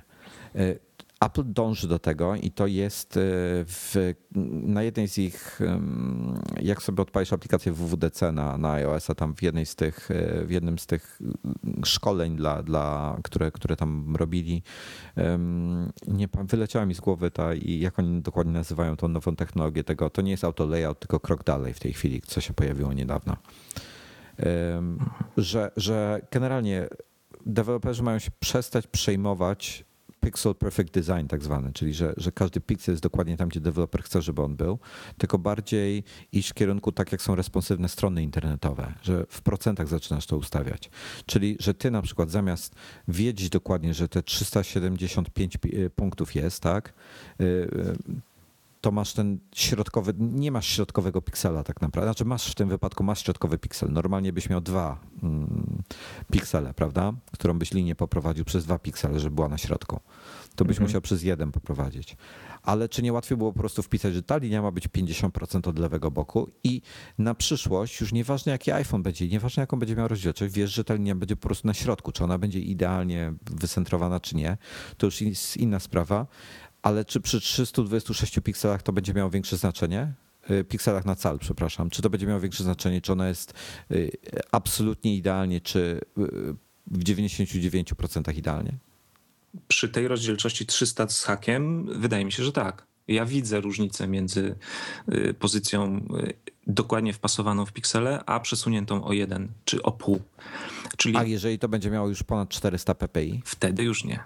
Właśnie, wtedy już nie. I to jest ten wzrost, czy dążenie do, do zwiększania upakowania pikseli na, na każdym calu i przejście granicy czterysta, czterysta pięćdziesiąt, może, może pięćset w przyszłości, to jest, to jest coś, co powoduje, że rzeczywiście możemy przejść na, na taki... na taki opisowy raczej układ współrzędnych, typu tak jak mówisz pięćdziesiąt procent czegoś czy dwadzieścia procent, a nie podawanie konkretnych, konkretnych pozycji, żeby wpasować się idealnie w piksel. Po prostu już nie zobaczymy nawet tej czy skalowania, czy przesunięcia, nie wpasowania się dokładnie, już nie będziemy w stanie tego zauważyć. Będzie wyglądało po prostu dobrze. Zrobi się, no właśnie. Zrobi się taki troszeczkę analogowy ten wyświetlacz wtedy, jak stare monitory C R T. No właśnie, właśnie. I to takie trochę dążenie do tego. Ja nie wiem, czy to nie jest, czy tak po prostu już nie będzie, że oni trochę, wiesz, okej, okay, przez jedną, dwie generacje, przez najbliższy rok czy dwa na tym cztery siedem cala to może nie będzie wyglądało idealnie, ale będzie wyglądało wystarczająco dobrze, żeby potem oni mieli całkowitą swobodę w, w wprowadzeniu dokładnie takich ekranów, jakie, jakie chcą lub mogą. To w tym momencie już nie będzie miało większego znaczenia, bo wszystko i tak się będzie skalowało bez problemu. Ważne tylko będą proporcje i tutaj też jest założenie, że proporcje będą szesnaście na dziewięć. I tak, nie, i tego nie, nie, sądzę, żeby, nie sądzę, żeby od tego odeszli. Ale słuchaj. Ale jest hmm. jeszcze jedna rzecz, która mi nie pasuje w tych rozdzielczościach, jeżeli można no, od razu. No, oczywiście. Ty, tysiąc trzysta trzydzieści cztery na siedemset pięćdziesiąt. Um, do niedawna jeszcze kodeki wideo wymagały tego, żeby rozdzielczość była podzielna całkowicie przez szesnaście. Makrobloki były szesnaście na szesnaście. I ta pierwsza rozdzielczość iPhone'a i czwartego i piątego spełnia ten warunek. Teraz nowe kodeki już pozwalają na definiowanie makrobloków osiem na osiem i cztery na cztery nawet. Ale nawet definiując makroblok cztery na cztery, siedemset pięćdziesiąt pikseli po krótszym boku nie spełnia tego warunku. dziewięćset pikseli w swoim MacBooku Pro też nie spełnia tego warunku. Ha. Okej. Okay. Właśnie, no jest, facet, jest jakiś facet na Twitterze, który przeleciał wszystkie rozdzielczości wszystkich obecnych Maców, MacBooków i tak dalej i okazuje się, że ponad połowa z nich nie spełnia tej, tego. Pytanie tylko, na ile to ma wpływ, bo to jest potrzebne, czy jakby podzielność przez, przez tą wartość jest, jest ważna z punktu widzenia optymalizacji. Tak. Jeżeli w, od pewnego momentu procesor już nie musi się przejmować taką optymalizacją, po prostu robi swoje i się nie poci. Być może mobilne urządzenia też już przeszły na ten etap. Tak, i to może nie być, i to, mo, to może nie być argument, ja, rzeczywiście. No bardzo bym ciekawy, jak, jak, żeby ktoś to zanalizował od strony hardware'owej, bo to, to byłoby ciekawe. Możemy przejść jeszcze do drugiej rozdzielczości, która, która wypłynęła? Bardzo bym chciał, tak, bo druga, Gruber sugeruje, że pięć i pół cala będzie miało nie te dwa iks, tylko trzy iks, czyli będzie taką kolejną generacją, będzie miało rozdzielczość dwa tysiące dwieście osiem na tysiąc dwieście czterdzieści dwa, co przekłada się na czterysta czternaście punktów na siedemset trzydzieści sześć punktów, a to daje w sumie czterysta sześćdziesiąt jeden p p i, co jest dużo. I przy czym ta rozdzielczość jest o tyle fajna, że ten, ten tab target z zero przecinek dwadzieścia siedem cala zwiększa się o minimalnie o sześć procent na zero przecinek dwadzieścia dziewięć cala. I efekt końcowy jest taki, jakbyśmy wzięli kilka iPhone'ów piątych, jednego zostawili w całości, z pozostałych wykroili kawałek ekranu, dokleili do tego, do tego całego i mamy nowy ekran. Czyli wszystkie... No, nie zupełnie, bo tutaj się z, z, zmienia się P P I. Ale to nie, nie, nie, no, P P I tak, tak, ale, ale ja jak widzisz, bo, bo ja patrzę cały czas pod kątem punktów. Mnie no. rozdzielczość końcowa A, okay. za bardzo nie tak. interesuje. To jest, widzisz, wystarczy ten przelicznik razy trzy, żeby wszystko stało się nagle magicznie super ostre i super piękne. Dokładnie. Rozdzielczość marketingowa jest niesamowita, bo powyżej dwa tysiące dwieście i I fajnie to wygląda na pewno. Większe niż w iPadzie. Ale, ale ja z Retiną w ogóle na to nie zwracam uwagi. Interesuje mnie właśnie ta wartość w punktach, czyli, czyli współrzędny X Y, które ja mam do dyspozycji, projektując aplikację, rozmieszczając elementy, wiedząc ile, ile mogę tego wszystkiego upchnąć. A ta rozdzielczość dwa tysiące dwieście osiem, o której mówiłeś, czyli razy trzy na przykład, tak? Ona wpływa na jakość tego, co jest wyświetlane. Dokładnie. I tutaj taka, taka uwaga jeszcze, tak jak, bo żeby to wytłumaczyć, tak jak Retina dwa X generalnie oznacza, że jeden punkt jest wyświetlany przez dwa poziome i dwa pionowe piksele. Retina taka trzy X by oznaczała, że każdy punkt ekranowy jest wyświetlany przez trzy poziome i trzy pionowe piksele, czyli w sumie dziewięć pikseli. Tak, precyzja jest duża, jakość na tyle, no jakość praktycznie porównywalna czy przewyższająca nawet druk. Także to jest, to jest bardzo fajna rozdzielczość, o ile taka by się pojawiła. Ta rozdzielczość dla ekranu pięć i pół, gdyby to się potwierdziło, a to jest jedna z, z tych rozdzielczości, które on typuje jako, jako końcowe, prawda? Bo tak, to jest, bo, on, bo eksperymentował jeszcze z różnymi innymi, to jest ta, którą, którą typuje. No bo dla mnie naturalnym krokiem było pójście w tak zwane cztery X, czyli po prostu tak jak pomnożyli wcześniej, no to znowu pomnożyć o dwa. W tym momencie w ogóle byłoby perfekt, prawda? Problemem z tym jest to, że może to być technologicznie jeszcze niemożliwe do, do, do zrobienia. Na przykład taki czterocalowy ekran, który miałby cztery X, miał, miałby ponad sześćset pięćdziesiąt p p i i podejrzewam, że po pierwsze nie da się stworzyć tak, tak gęsto upakowanego ekranu w tej chwili. Po drugie prawdopodobnie pożerałby jakieś ogromnej ilości prądu ze względu na ilość tranzystorów, jakie, jakie trzeba zaświecić. No i nie rozwiązuje problemu dodatkowej, dodatkowej przestrzeni, dodatkowego obszaru, który jest, który jest dostępny. Bo, bo tak. tak naprawdę przykładasz lupę wtedy do, do tego ekranu, który jest, jest teraz. Tak. No także nie wiem, wiesz co, jego, jego teoria ma sens, tym bardziej, że jest podparta paroma przeciekami z Apple'a bezpośrednio. Druga teoria była taka, że będzie tysiąc trzysta, nie pamiętam dokładnie ile w tej chwili, na siedemset czterdzieści chyba pikseli. Kurczę, wiesz co, aż... Tej, aż... Tej nie widzę. W jego, w jego nie, nie, nie, w jego nie ma. To była informacja, która wypłynęła od Marka Germana kilka tygodni wcześniej i to była informacja na podstawie jakichś danych, które wyciągnęli chyba z, z symulatora czy skądś, już nie pamiętam w tej chwili, muszę, za, zaraz do tego dotrę. Natomiast ta rozdzielczość właśnie, o której mówię teraz, no to... nie... nie jest problematyczna właśnie ze względu na to, co rozmawialiśmy wcześniej. Poczekaj, bo nie wiem, czy nie mówimy właśnie o tej, bo ta siedemset trzydzieści sześć na czterysta czternaście punktów, ona właśnie pojawiła się w, w symulatorze. Pojawiła się w, jednym z, w jednej z nazw plików tam używanych. To może ja się w tej chwili mylę. Jak chwilę poczekasz, to... Ale jaki problem to generuje, bo ci przerwałem? Ta rozdzielczość, ta wcześniejsza, co była, co była sugerowana,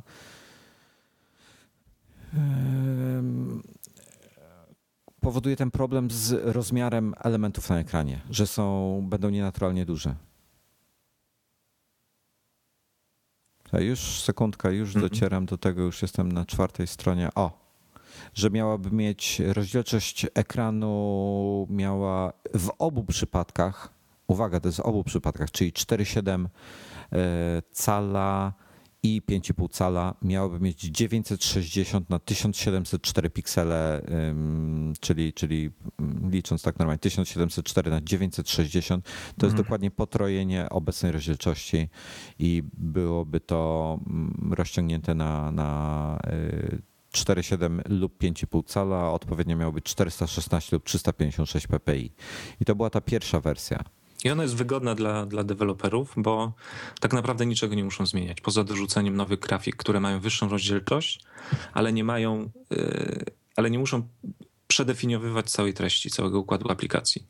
To, tak, co, to co zrobili dla piątki, tak, będzie działało, by, działałoby dla, dla nowych yy, ekranów. Natomiast problem tutaj byłby taki, że tu mamy, co jeszcze raz, było tysiąc siedemset cztery na dziewięćset sześćdziesiąt. Problem byłby tutaj taki, że na cztery siedem calowym ekranie Tab Target wzrósłby z tak czterocalowym ma zero przecinek dwadzieścia siedem cala, sugerowany przez Grubera w modelu cztery siedem cala przy tej jego sugerowanej rozdzielczości też będzie miał zero przecinek dwadzieścia siedem cala dokładnie, a w przypadku pięć przecinek pięć cala wzrośnie nieznacznie z zero przecinek dwadzieścia dziewięć cala o sześć procent. A ta teoria z tą rozdzielczością spowodowałaby, żeby wzrósł o osiemnaście procent w przypadku cztery siedem cala do zero przecinek trzydzieści dwa i w przypadku pięć przecinek pięć cala aż o trzydzieści osiem procent do zero przecinek trzydzieści siedem cala, co byłoby gigantyczne. I teraz przechodzimy do kolejnego mojego takiego minusika przy, przy, przy tych całych wywodach. Powiedz mi, przecież Tab Target wynika z czegoś, wynika z tych ekranów, które oni do tej pory produkowali. Tak. To nie jest stała, według której budowane są kolejne ekrany. Nie musi być taką stałą. Gruber przyjął założenie, że to się nie zmieni, że, że to było zawsze stałe i to się nigdy nie zmieni. Ale tak nie musi być. Przecież... Że Tab Target zmie- zmienią w sensie tak, optymalny? No, gdyby, zakładając, że powiększamy tylko tak naprawdę, zostawiamy liczbę punktów z aktualnej piątki i powiększamy ekrany. I zwiększamy, jednocześnie wrzucamy ten mnożnik razy trzy, żeby wszystko było super ostre. To wtedy wystarczy w dokumentacji napisać, Tab Target zmienił się na, na przykład dwadzieścia pięć punktów. Mogą oczywiście coś takiego zrobić, ale ja myślę, że, że chcieliby jednak jakieś pozory kompatybilności wstecz zachować, żeby te ale aplikacje... Ale będzie, będzie kompatybilność wstecz, bo przecież wszystkie aplikacje będą działały bez problemu, będziesz miał tylko coś większe. Będziesz miał... Nie... Patrząc... Nadal są aplikacje, które są pisane na sztywno i które zostaną w tym momencie tylko i wyłącznie powiększone.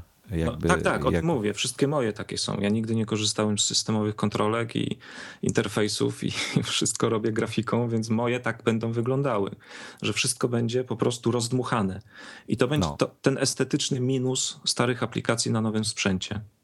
Teoretycznie tak. mogą. I wiesz co, mnie już na tym etapie nic nie zdziwi, co oni zrobią, bo... bo widzisz, bo to, te wszystkie rozważania, one są, to, to tak naprawdę jest gdybanie i to wysokiego poziomu gdybanie, bo nawet fajny analityk Gruber, bo, bo, bo fajny jest ten tekst. Jeżeli ktoś czyta, czyta Bardzo. źródłowe teksty po angielsku, to naprawdę zachęcam, żeby to przeczytać. U ciebie jest to na Macowym podlinkowane. Całość opiera się na pewnych założeniach i niestety można się doczepić do tych założeń. Można je kwestionować. Kilku na pewno nie można kwestionować. Na przykład to, że z punktu widzenia marketingowego te rozdzielczości muszą być wyższe. Czyli to wprowadzenie przelicznika razy trzy jest praktycznie pewne. Już nawet niezależnie od tego, jak, jaka będzie rozdzielczość w punktach.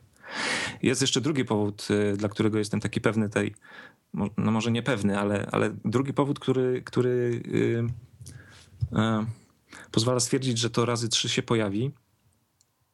To jest to, że, że to razy trzy już teraz jest obsługiwane w, w becie Xcode. Czyli, Testowałeś to. Czyli w środowisku programowania. Tak, ja to testowałem i rzeczywiście to działa. Nie wpadłem sam na to. Sprawdziłem tylko metodę, którą, którą przeczytałem na jednym z artykułów. Chyba nine to five Mac, tak? Chyba tam to się pojawiło.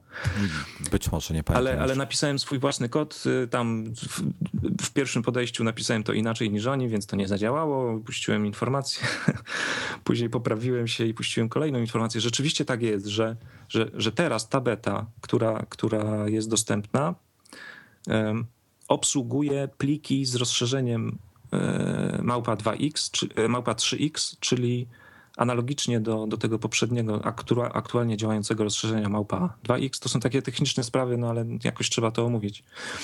Yy, obsługuje te pliki w wyższych rozdzielczościach i je wyświetla. I, i te pliki mają, mają yy, jakby pierwszeństwo w, w wyświetlaniu. Czyli wskazuje to na to, że, że przynajmniej myślą o takim rozwiązaniu, albo je testowali, albo już mają je przygotowane, ale gdzieś tam ktoś zapomniał odfajkować odpowiednią fiszkę i gdzieś to zostało w becie cały czas. I ktoś na to wpadł, że można to wykorzystać. Mm. Więc to będzie. Ja, ja też spodziewam się, że, że, że wcześniej czy później na pewno zobaczymy. Podejrzewam, że Gruber może mieć trochę racji, bo on tak, a po pierwsze lubi sobie zażartować, mówi, że to jest żart, a tak naprawdę, wiesz, wszystko się potwierdza. To, czy się na sto procent potwierdzi, to, to zobaczymy. Ale jak na razie informacja o, o tym jego żarcie potwierdziły dwa niezależne źródła, więc no, zobaczymy, ale, ale będzie śmiesznie w każdym razie. To już mamy sześć dni tylko. sześć dni i będziemy wiedzieli dokładnie wszystko, co i jak. Bo nagrywamy w środę.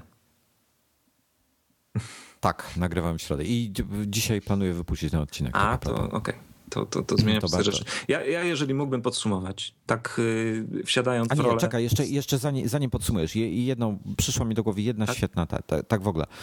Przenosząc trochę te kwestie pikseli, retiny i tym podobnych rzeczy na, na, na komputery, na, na Maci po prostu, bo one też mają retiny w końcu. Ja na przykład w tej chwili siedzę przy typowej odległości, w jakiej siedzę od dwudziestosiedmiocalowego monitora, a używam dwudziestosiedmiocalowych monitorów od dwa tysiące dziesiątego roku, czyli już cztery lata. Ja nie widzę pikseli. Ja mam na tyle zły wzrok już. Jeżeli się zbliżę, zbliżę twarz do niego, oczywiście wtedy zobaczę. Natomiast pomyślmy na moment o, o MacBookach Pro z Retiną. One mają, natywnie miały tysiąc czterysta czterdzieści na dziewięćset pikseli w tych, zanim, zanim przeszły na Retinę. Jak przeszły na Retinę, tak. Tak, piętnastocalowy model. Jak przeszły na retinę, to miały dokładnie cztery razy więcej pikseli, czyli dwa tysiące osiemset osiemdziesiąt na tysiąc osiemset. Więc każdy, w tym momencie każdy punkt jest wyświetlany przez cztery piksele. I to wygląda pięknie. To wygląda perfekt. To jest niesamowite. To trzeba zobaczyć. Ale O S dziesięć wprowadza możliwość zmiany ilości punktów. Czyli piksele są takie same, ale desk, czyli nieważne, że mamy cztery razy wyższą rozdzielczość, ale widzimy dokładnie to samo, co na starym MacBooku, tylko po prostu to wszystko dużo lepiej wygląda, bez więcej tych pikseli wyświetlających tą samą treść. Ale dzięki temu, że mamy taką retinę, możemy sobie zmienić rozdzielczość, tą wirtualną rozdzielczość na tysiąc dziewięćset dwadzieścia na tysiąc dwieście, odpowiednik tego, i wtedy ten przelicznik nie jest dokładnie dwa zero. Możemy też chyba na tysiąc dwadzieścia cztery na ileś tam jeszcze zmienić i tysiąc, coś jeszcze tysiąc sześćset osiemdziesiąt na, na tysiąc dwieście o, chyba. Czy na, no, coś, czy na jakoś, tysiąc pięćdziesiąt. Jakoś tak, tysiąc pięćdziesiąt, coś takiego. Tak, tak, tak. No, coś, coś w tym stylu. I to jest wszystko fajnie i ładne, tylko że to nie jest matematycznie perfekt. Natomiast O S dziesięć rozwiązuje to w ten sposób, że jak ma Ma, ustawiasz sobie desktop na tysiąc dziewięćset dwadzieścia na tysiąc osiemdziesiąt czy na tysiąc dwieście w tym wypadku tutaj, bo to jest szesnaście na dziesięć, czyli tysiąc dziewięćset dwadzieścia na tysiąc dwieście pikseli. To O S dziesięć robi w ten sposób, że każdy, każdą klatkę renderuje w dwukrotnie wyższej rozdzielczości, czyli renderuje ją karta graficzna w trzy tysiące, czyli de facto w cztery K. trzy tysiące osiemset czterdzieści na dwa tysiące sto sześćdziesiąt będzie chyba, nie, na dwa tysiące czterysta. I następnie zmniejsza ją do tych dwa tysiące osiemset osiemdziesiąt na tysiąc osiemset, żeby to, to wyglądało. Dlatego to tak dobrze wygląda. Przede wszystkim, pomimo że to nie jest matematycznie perfekt i, i podzielne. I to wygląda, Marek, to wygląda wystarczająco dobrze. To jest na tyle, że widać różnicę do tej, wiesz, natywnej rozdzielczości, żeby to było idealnie dwa iks. A tutaj mimo, że nie jest, to wygląda to na tyle dobrze, że jest to w pełni akceptowalne i nie mam do tego żadnych zastrzeżeń. No tak. Elementy są no. mniejsze na ekranie, ale dobrze wyglądają. To jest, to jest prawda. Byłem zaskoczony, jak, jak dobrze to wygląda, bo spodziewałem się, spodziewałem się większego efektu um, antyaliasingu i schodkowania.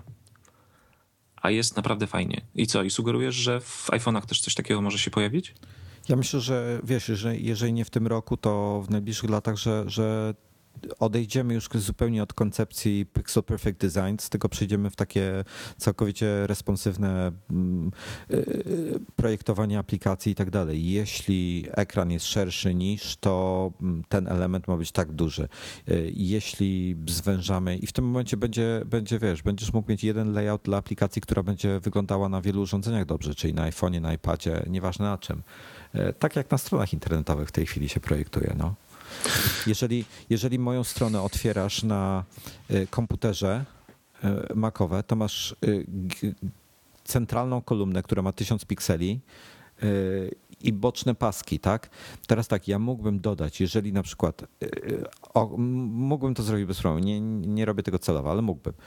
Jeżeli otwierasz sobie na pełny ekran na dwudziestu siedmiu calach, to obok się pojawiają na przykład jeszcze dodatkowe boczne paski, w których są jakieś informacje. To, to jest żaden problem. I jeżeli otwierasz na iPadzie, te, te paski nie są widoczne, no bo się chowają. Także to, to, to wiesz, to wszystko można robić. Teoretycznie można by w tym momencie przy takiej ilości P P I, przy takim responsywnym projektowaniu aplikacji, można by to robić na iOSie też. Można. Chciałeś podsumować? No można. Chciałem podsumować, chciałem podsumować, co to, co to oznacza dla użytkownika, dla, dla jakiejś tam Kasi albo, albo Krzyśka. Yy, hipotetycznych. No, tak naprawdę te nasze tutaj gdybania i, i zastanawianie się, jaka będzie rozdzielczość, yy, można podsumować takim jednym zdaniem, że będzie super, będzie fajnie, bo na pewno będzie, będzie lepiej niż jest teraz, bo inaczej nie wypuszczaliby nowego modelu.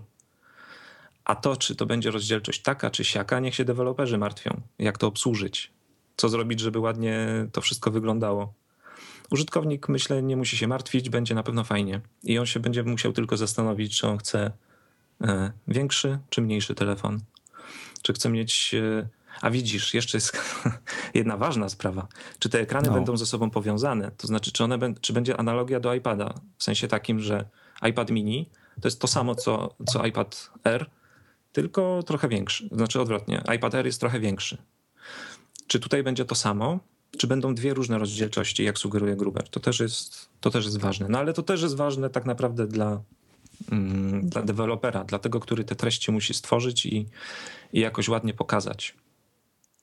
A mnie cieszy z kolei ten wzrost, yy, wzrost yy, P P I, czyli gęstości upakowania pikseli, ten przelicznik razy trzy. To wszystko jest bardzo fajne, ponieważ... Yy, Nawet przy projektowaniu graficznych aplikacji, takich, które, które nie korzystają z, z, z tych autolayoutów i tak dalej. Ja mogę stworzyć jeden zasób, jedną grafikę, która jest w maksymalnej rozdzielczości, takie już dwa tysiące z hakiem pikseli po dłuższym boku, a później skalować tą grafikę w miarę potrzeb, w zależności od tego, czy to jest wyświetlane na iPadzie, na iPhone'ie, takim, siakim i użytkownik końcowy nawet nie zobaczy tego, że to jest przeskalowany element. Po prostu tak to będzie ładnie wyglądało w takiej, w takiej jakości, że, że jego to jakby nie będzie gryzło to, że, że o, tutaj nie jest pixel perfect właśnie, tak jak mówisz. A jak byś, jak byś to rozwiązał?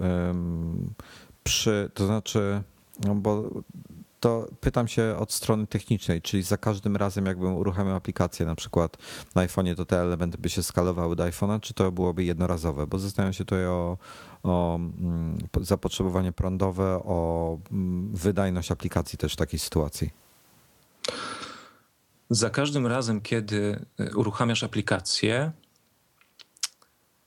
znaczy pytasz o to, czy można sobie przygotować te grafiki już na urządzeniu, tak? Do wykorzystania, wykorzystania nie, późniejszego? No, nie, są, wiesz co, właściwie są... w zasadzie pytam się w ten sposób. Czy ty sobie na komputerze przygotowałeś, wiesz, że dzisiaj na rynku jest um, iPhone pięć, tak? iPad taki i taki i y, nic więcej nie wiesz. Masz grafiki przygotowane pod te dwa urządzenia, mm, ale potem jak wchodzi kolejne, to czy nie lepiej dodać tą trzecią grafikę, która jest wynikową tej twojej wysokiej rozdzielczości, nawet przesadnie nad nią nie grzebać, w sensie nie dostosowywać ją idealnie, bo tu zakładamy, że to już będzie responsywne i tak dalej, bla, bla, bla, że to będzie automatycznie sobie wszystko ładnie wyświetlało, nie musi to być pixel perfect. Czy nie lepiej to, tą grafikę wygenerować na komputerze, żeby ona potem nie obciążała niepotrzebnie S O C w, w telefonie? przypadku aplikacji zasobożernych, takich jak gry, na pewno warto to przygotować na każde urządzenie z osobna. Ale jeżeli robi się aplikację taką casualową, jak to się mówi, na przykład jakąś galerię fotografii, to wystarczy to zdjęcie w maksymalnej rozdzielczości wczytać na każdym z urządzeń jednorazowo, każdorazowo, przy, przy każdorazowym dostępie do danego zdjęcia. Wczytuję zdjęcie, które ma na przykład trzy tysiące pikseli po dłuższym boku i skaluję do wyświetlenia na ekranie tym, który akurat jest używany. Ja sobie na początku zawsze sprawdzam, na czym jest aplikacja uruchomiona, bo, bo są na to metody i wiem, że to zostało odpalone na iPhone'ie cztery na przykład.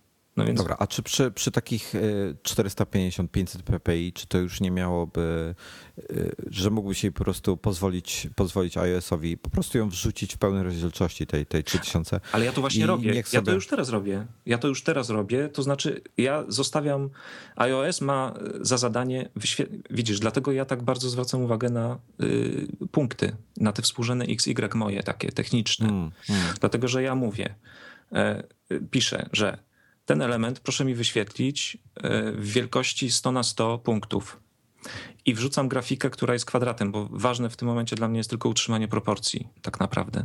I czy ja wykorzystam zasób, który ma sto na sto pikseli, czy wykorzystam zasób, który ma tysiąc na tysiąc pikseli, po przeskalowaniu go do tych sto na sto punktów on będzie wyglądał bardzo dobrze. Pod warunkiem, że mówimy o retinie bądź tym mnożniku razy trzy, czyli powiedzmy super retinie. Będę miał alergię na, to, na ten zwrot. Nie da się, może pojawił się. Jak, jak Apple powie na scenie super retina, to chyba parsknę śmiało. No ale jaki inny? No. Nie wiem, już wolałbym triple retina albo coś takiego. Aha. Potrójna retina, nie, nie, nie wiem, ale super retina będzie brzmiało tak jak... No tak, nie wiem, tak. No. Me- mega super retina. Frisbee. Mega retina, no. Nie? Mm. Y- Czyli jakby jedynym w tym momencie, na tym etapie, jedynym problemem takiej metody jest to, że nie wygląda to dobrze na iPadzie mini pierwszej generacji. No i na niego trzeba, trzeba przygotowywać de facto ciągle jeszcze nowe, inne grafiki odpowiednio, odpowiednie, w odpowiednich rozdzielczościach. Ale wszystkie retiny, które są obecnie, już to sobie przećwiczyłem. Bardzo dobrze wszystko wygląda. Poza elementami takimi jak tekst, piktogramy, które mają, które mają drobne linie, to jeszcze warto przygotować na konkretny ekran. I teraz jeżeli nowe ekrany będą miały rozdzielczości te ppi, punktów na cal, powyżej trzysta pięćdziesiąt, powyżej czterysta, to myślę, że już nawet tekstem nie będę musiał się przejmować. Jeżeli wrzucę jakiś tekst, który jest rastrem, co akurat przyznaję, lubię, przyznaję się, lubię robić, bo, bo mam wtedy pełną kontrolę nad tym, jak ten tekst wygląda, bo przygotowuję to w Photoshopie.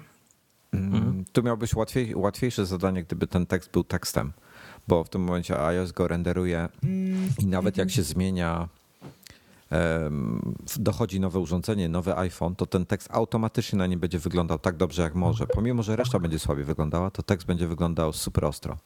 Y- Tak, ale wtedy nie mam kontroli nad y, takimi rzeczami jak łamanie, y, nie wiem, wiszące przecinki, znaki interpunkcyjne inne. Czasem, czasem ma to znaczenie. To znaczy chciałbym, żeby wyglądało to w konkretnie określony sposób i dlatego decyduję się na inną metodę. Ale masz rację. Y, odejście, zresztą Apple to promuje, żeby, żeby koncentrować się na wykorzystywaniu systemowych metod. Tekstów, jako tekstów, a nie grafik. Tak, to, to prawda. Ja pamiętam, jak, jak przechodziliśmy na, na iPhone cztery, jak, jak na te pierwsze retiny przechodziliśmy, to aplikacje, część aplikacji była jeszcze nie, nie gotowa oczywiście, nie miała tej, tego wsparcia dla retiny, natomiast tekst wyglądał w nich super ostro i, i pomimo, że grafiki nie wyglądały tak dobrze, to na ten okres przejściowy to było dla mnie całkowicie akceptowalne, bo, bo po prostu najważniejszy element, czyli ten tekst był ostry. Tak sobie właśnie, ta, ta, takie luźne spostrzeżenie, które mi właśnie skoczyło do głowy. No tak, prawda. Więc może nie będzie, nie, zobaczymy. Dużo, dużo aplikacji korzysta dalej z tekstu, więc może to przejście nawet na te trzy X, zanim deweloperzy się obudzą i wszystko dostosują tak, jak powinno być, to może nie będzie tak źle. No, jestem strasznie ciekawy tego. Zobaczymy. Tak, najważniejsze, czy, czy, czy będzie zmiana proporcji. Ustaliliśmy wspólnie, że nie. Tak? No zakładamy, tak. Obstawiamy, że nie. Tak. To, to szkoda, bo wolałbym powrót do, do trzy dwa albo albo nawet pięć cztery, ale zdaję sobie sprawę, że wtedy duży iPhone byłby za szeroki, no, no więc na pewno tego nie zrobił. Tak, byłby, byłby trochę za szeroki. No. Znaczy ja, ja nie będę, tak czy siak nie będę zadowolony z rozmiaru. Po prostu wiem, że nie będę, bo w czterocalowym czasami muszę przekładać go w ręce, żeby, żeby sięgnąć do rogu górnego, co mam w tej chwili jedną aplikację, która ma, nie ma tego gestu wstecz, a ma tą strzałkę w górnym lewym rogu. Jest to strasznie dla mnie irytujące. Ale Dominik się cieszy. Dominik chce kupić sobie pięć i pół cala. Ja też. Ja też. Wariaci. No, wariaci. Widzisz, ja nie używam iPada. A, widzisz. No i, I to, to, to jest ciekawy aspekt. Ja dalej uważam, że ja wolę mieć dwa urządzenia. Ja wolę mieć małego iPhone'a, który mi nie przeszkadza, jak jestem w biegu, i iPada, którego, który jest wystarczająco duży, że, że po prostu wtedy jest jakby bez kompromisów. A dla mnie taki telefon pięć i pół cala to jest za duży kompromis w zbyt wielu rzeczach. Czyli tak, jest niewygodny dla mnie do noszenia, przeszkadza mi w kieszeni, na motocykl przykładowo w nim nie wsiądę, bo mi będzie uwierał w dżinsach, a z kolei nie jest na tyle duży, żeby z niego korzystać w każdej sytuacji. Być może cztery siedem byłby, byłby kompromisem pod tym względem lepszym. Nie wiem, muszę pomacać. Muszę się przekonać. Nie używałem takich wielkich naleśników i, i nie wiem, jak to w praktyce wygląda. Wyobrażam o, sobie tylko, że chciałbym. Pięć, pięć, wiesz co, pójdź sobie do salonu. Tu jest, tu jest pomysł. Pójdźcie sobie do salonu jakiegoś operatora, gdzie mają H T C Desire, Desire osiemset szesnaście. To jest H T C taki low-endowy, wykonany jest z plastiku, kosztuje niewiele, bo tam tysiąc złotych z hakiem chyba. Pobawcie się nim chwilę, bo ma pięć i pół calowy wyświetlacz i pi razy drzwi tak duży będzie, cieńszy oczywiście będzie, ale jeśli chodzi o wysokość i szerokość, to mniej więcej taki będzie pięć i pół calowy iPhone. I fajnie sobie to porównać. No i chyba tak zrobię. Pewnie. Pewnie, pewnie można by też do jakiegoś Samsunga zrobić porównanie jakiegoś tam Galaxy Note'a czy czegoś. Ja nie wiem nawet ile one mają w tej chwili. Chyba Note trójka miał w rejonie pięć i pół cala. To możecie też sobie coś takiego chwycić. Po prostu zobaczyć jak, jak, jak, jak to jest, bo to, to już dla mnie potrzeba dwóch rąk. Na pewno zmieni się sposób korzystania z tego urządzenia. To, to, to jest pewne. No. Ale ponieważ dla mnie to jest jedyne urządzenie, które noszę na co dzień przy sobie, bo nie noszę iPada, to, no to jednak no to może chciał, mieć sens, chciałbym, no. mieć tego, chciałbym mieć większy ekran, tak? Wygodniejszy w, w odbiorze. Mniej wygodny jest w jeszcze, noszeniu. Jest jeszcze druga kwestia. Ostatnio coraz więcej głosów się pojawia, że... Znaczy tak, w ogóle zacznę może od teorii Grubera w tej chwili, bo on ostatnio się na ten temat dosyć długo zastanawia. Też się na, tym, na ten temat osobno, niezależnie od niego też zastanawiam. Z Dominikiem próbowałem na ten temat rozmawiać, ale Dominik mówi, że go to nic nie obchodzi, bo on i tak bierze pięć i pół cala i chrzani go to. Więc tak, tak się skończyła nasza dyskusja. Ale Gruber uważa, że tak, że będzie cztery siedem cala i pięć i pół będą miały identyczną specyfikację techniczną, jeśli chodzi o bebechy, czyli aparat, procesor i tego typu rzeczy. Natomiast pięć i pół cala będzie miał lepszy ekran, w sensie więcej P P I i być może jeszcze, czekaj, coś jeszcze było, jeszcze jedna kwestia miała być. Bateria? A, no, baterię siłą rzeczy będzie miał większą. Natomiast będzie o, znowu mi wyleciało z głowy, ja jestem jakiś sklerotyk, mówię ci, z tym masłem mam problem. Aha, już wiem, szkło szafirowe. Wygląda na to na podstawie to z kolei jakichś innych przecieków teraz, że to nie będzie takie, ten ekran nie będzie w stu procentach szkłem szafirowym, tylko będzie to jakieś, jakieś tam szkło, na które będzie natryskiwana warstwa szkła szafirowego w jakiś tam sposób kosmiczny. Więc będzie to bardziej odporne, ale nie tak bardzo jak, jak prawdziwe szkło szafirowe.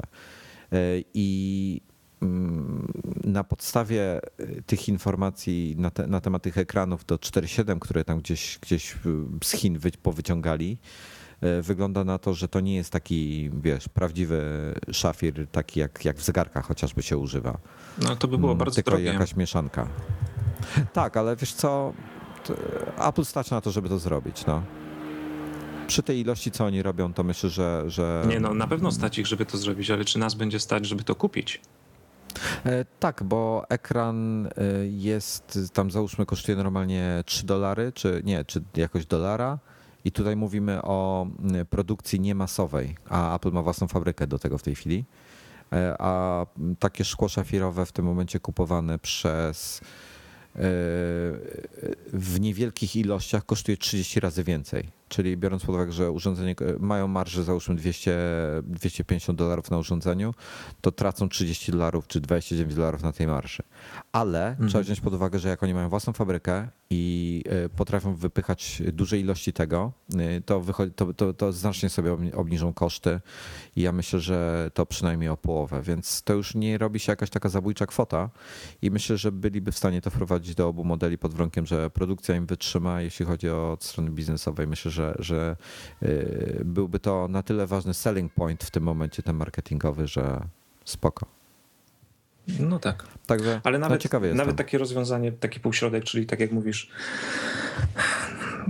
nie wiem, natrysk tych kilku atomów szafiru, jeżeli można tak zrobić w ogóle, to, to nawet to by było krok, to byłby krok w dobrym, w dobrym kierunku.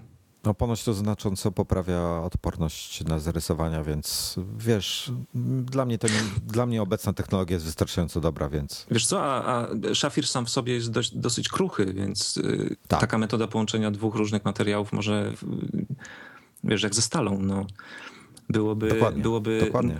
Odpowiednio elastyczny, jednocześnie odporny na zadrapania. No i mam teraz złą wiadomość. Coraz więcej osób twierdzi, że pięć i pół calowy iPhone będzie droższy od, od tego samego odpowiednika cztery siedem cala, prawdopodobnie sto dolarów. Nawet, nawet jeżeli ta sama specyfikacja techniczna. Ta sama specyfikacja techniczna, ale tym, tym elementem, który będzie, dzięki któremu będzie sto dolarów mógł być droższy, to właśnie będzie ta wyższa rozdzielczość ekranu, ta, ta potrójna retina. Tak, i być może znowu lepsze wyświetlanie kolorów. Być może, znaczy wiesz co, ja już nie wiem w tej chwili, z tego co pamiętam, to piątka i pięć S i pięć C mają praktycznie pełne pokrycie s R G B. To znaczy ja tutaj... Więc są, mają lepsze ekrany niż iPad mini z retiną. Y- Tak, ale to nie znaczy, że, że ten cztery siedem dalej będzie miał taki ekran, bo może być sytuacja znowu, analogia do iPadów. Może iPad mini przeniesie się a, jakby w, w sferę tego cztery siedem, a, a iPadem Air będzie, będzie pięć i pół. Nie, ja myślę, że, że, oni, że oni najwięcej będą sprzedawali tych cztery siedem cala jednak mimo wszystko i nie pozwolą sobie na to. No okej. Okay. Tak, tak ja uważam. No zobaczymy, jak to wyjdzie. Zobaczymy. Na razie, w każdym razie nie kupuję. Czekam, czekam na pełną specyfikację. Dobra, słuchaj. Myślałem, że będzie krócej trochę na te no tematy, ale, ale tak wyszło, jak wyszło. Natomiast chciałem jeszcze tak szybko zwrócić uwagę. Za sześć dni mamy mieć Goldmastera iOS osiem. W dniu premiery, prawdopodobnie to będzie w dniu premiery iPhone'a. Zakładam, że tydzień później, czy też te dziesięć dni później, prawdopodobnie tydzień później będzie już wersja publiczna, tak jak to było dokładnie w zeszłym roku. Natomiast myślę, że będzie, nie będzie continuity, nie będzie tych, tych wszystkich funkcji, które, które tak naprawdę będą dopiero działały, jak pojawi się Yosemite. Myślę, że one będą wyłączone, pojawi się jakiś tam update, potem osiem zero jeden czy coś takiego, który je włączy, bo Yosemite wygląda na to, że się pojawi miesiąc później, w, pasie, w tym we wrześniu. Co my mamy teraz? Październik. W październiku. W październiku.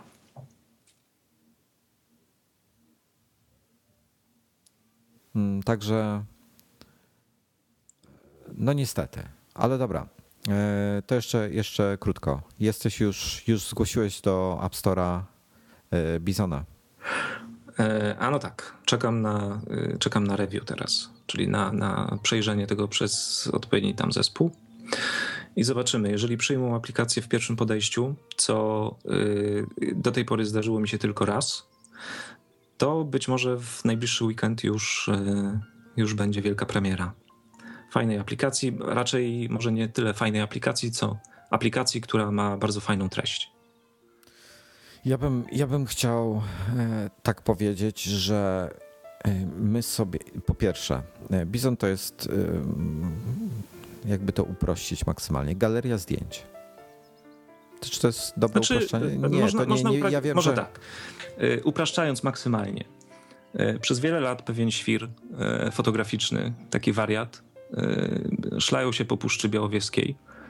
I, Onikiuk. Tak, Krzysztof Onikiuk. I szlają się po tej puszczy i tam od niechcenia robił zdjęcia. Ja, by, ja bym bardzo chciał tak od niechcenia robić takie zdjęcia. Tak, no ja bardzo upraszczam, troszeczkę tak mam nadzieję, że, że widzicie to moje przymrużone oko. Robił te zdjęcia, robił, robił i w pewnym momencie inny świr książkowy tym razem, Jarek Chyra, który jest wydawcą, stworzył, zebrał to wszystko jakby do kupy, stworzył, stworzył książkę, stworzył album Krzyśka. Drukowany album. A potem... I tu się pojawia trzeci świr. Trzeci świr został zaproszony do, do, tego, do, do tego łańcuszka świrów i, i został poproszony o to, znaczy z wielką chęcią zrobiłem cyfrową wersję tego albumu, zachowując styl tej publikacji, czyli bardzo taką prostą formę. Absolutnie genialnie. Czy, czy ty dobierałeś muzykę, czy oni, że tak powiem, mieli wpływ na to? Jeśli chodzi o tą... Widzisz, ja, ja dostałem makietę książki, dostałem pliki źródłowe, zachowałem kolejność zdjęć, bo ona jest ważna, zachowałem cytaty użyte w, tej, w, tej, w tym albumie, bo jest tam kilka fajnych cytatów, takich staropolskich nawet. Zostały dorzucone komentarze autorskie do, do niektórych zdjęć, też bardzo fajne, fajnie się to czyta. Natomiast jeśli chodzi o muzykę, o użyte, o nie wiem, kolorystykę, o, o podział, podział treści na poszczególne działy, to już, to już była moja tutaj rola. I to, znaczy, i to nawet i wyglądało ma... tak, że ja po prostu przygotowałem wersję, wersję testową jeden zero i, i pokazałem im do, do, do akceptu. Ja powiem tak, ja już od, od dłuższego czasu mam tą aplikację u siebie. Jestem absolutnie zachwycony tym, tym co stworzyłeś. I to sama aplikacja, znaczy wiesz co, trafiłeś po prostu w idealną mieszankę. Po prostu, gdyby te zdjęcia nie były tak genialne, bo są genialne, nie, nie, nie da się tutaj bardzo Krzyśkowi zazdroszczę, że ma okazję i umiejętności robić tak cudowne zdjęcia, a w szczególności tą sowę. No po prostu to jest absolutnie niesamowite dla mnie. Do tego ty idealnie do tego dobrałeś muzykę. Muzyka jest perfekcyjna, tworzy tak niesamowity klimat, że razem z żoną włączamy sobie to tylko po to, żeby nawet czasami nie patrząc na ekran, tylko żeby, wiesz, zerkamy, to sobie gdzieś leci na iPadzie czy coś, a, a to leci w tle jako, jako ten perfekt, jako jakiś tego o, aż... O, o to chodziło, także cieszę się, że, że, że tak to odbierasz jako osoba bądź co bądź postronna, bo nie bierzesz udziału za bardzo w tym, poza, poza jakimiś tam komentarzami, prawda, bo każdy jakieś komentarze ma, ale dostałeś produkt gotowy, dostałeś, dostałeś tak. diaporamę z muzyką, mogłeś odpalić, oglądałeś, prawda? I... Fenomenalne. I, i twój, okej, okay, tam trochę się kłóciliśmy na temat layoutu i jakieś, jakieś takie bzdury. Tak, no natomiast... o tym mówię właśnie, te, te uwagi takie techniczno, tak. tak, tak.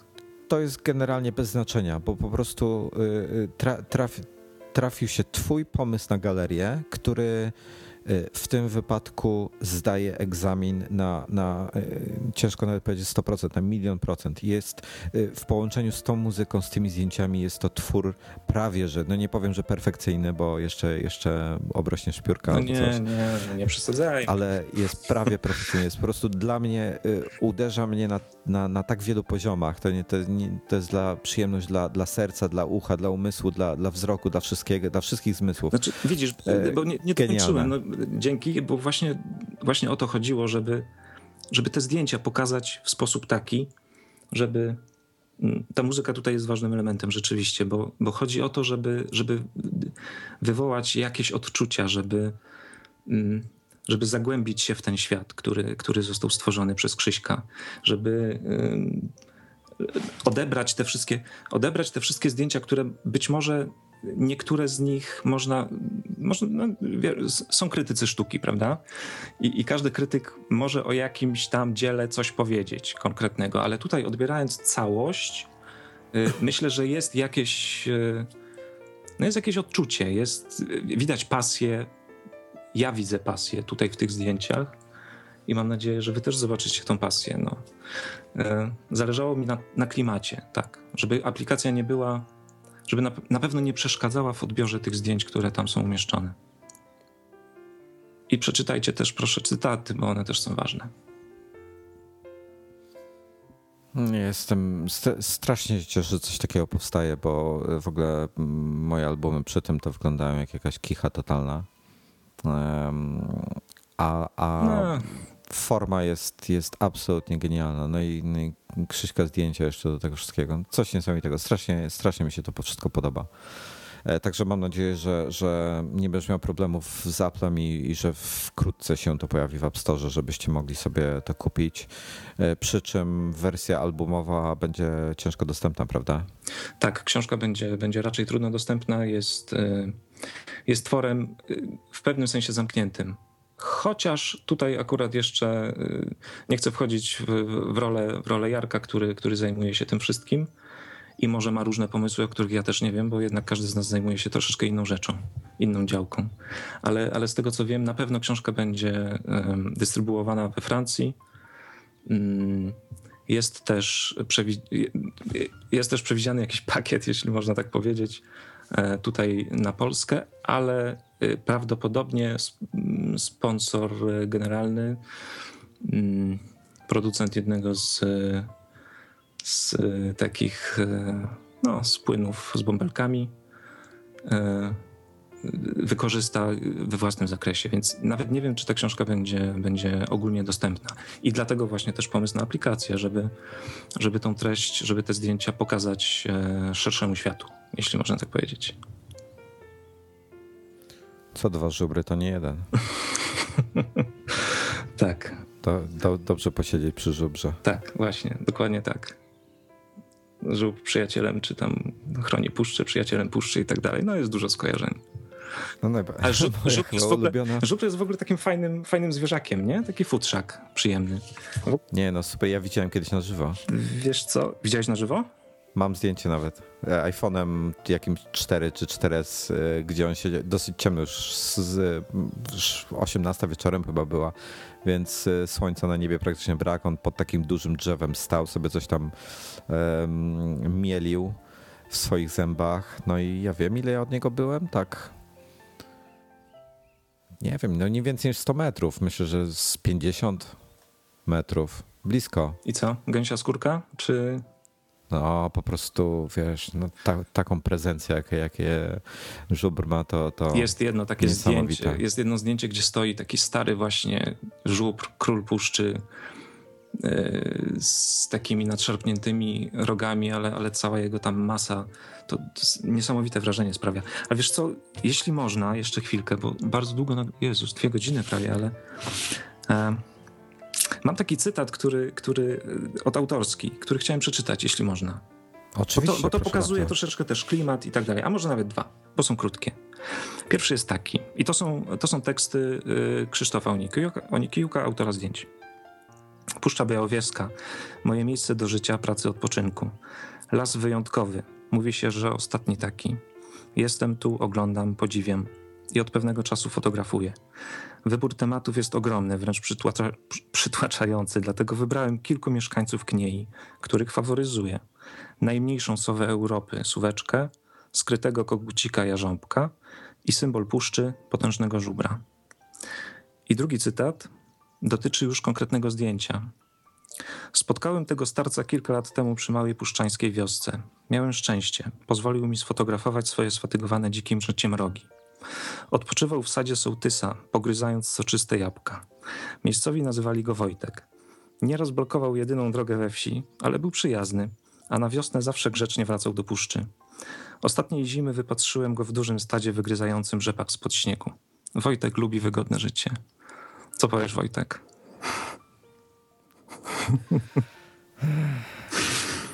co jak to... Wojtek lubi wygodne życie. Każdy, każdy Wojtek wie, co dobre. Jeszcze moją, to, to, to ja odpowiem moją ulubioną reklamą. Żubr, żubr w trawie puszczy. I ten zachód słońca w tej reklamie, ten, to ciepełko, ta wygoda. To, to myślę, że, że pasuje to wszystko do siebie. To pasuje. Jeszcze nie będę czytał może, ale chcę wspomnieć, bo to też jest istotne. Pani Elżbieta Dzikowska.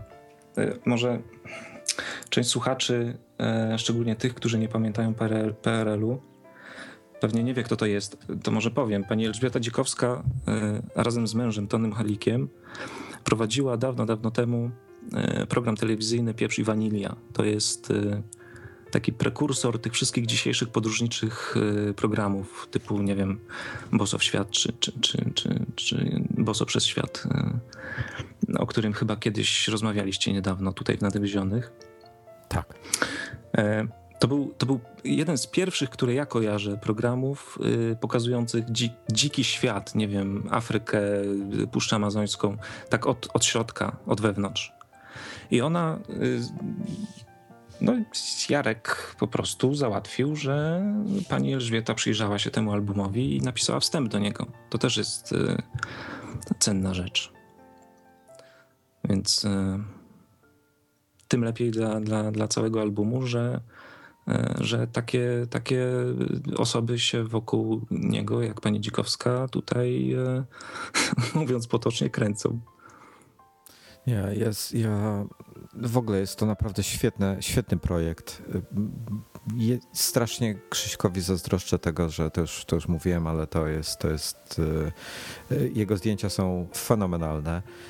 Mówię, miałem raz okazję widzieć żubra na żywo w, w, po prostu w, w Pieszczadach wtedy byłem, nie pamiętam, to parę lat temu było. Po prostu przy drodze takiej leśnej, gdzieś tam się przemieszczaliśmy na jakimś spacerze i, i, no i by, był żubr, tak? Stał sobie spokojnie, jadł. Nie miałem wtedy ze sobą aparatu. Byłem wściekły z tego powodu, pamiętam. No ale co zrobić, no? Za to, co za zrobić? To no, odpalić kupić, aplikację. Kupić, tak. no, odpalić. kupić Bizona i, i korzystać. Nie, myślę, że świetny. Muszę go koniecznie przez AirPlaya sobie puścić na tym, przez mirroring na telewizorze. Mhm. I to masz. Proszę, bo masz dźwięk, masz, masz podkład i masz e, prezentację tego typu. To, to zależało nam też na stworzeniu, no mnie akurat zależało na stworzeniu takiego odczucia diaporamy, czyli pokazu slajdów z odpowiednią muzyką. Tutaj akurat jeszcze dodatkowy jest efekt e, Ken Burns, czyli tego takiego przechodzenia między kadrami i, i, i ruchomej kamery.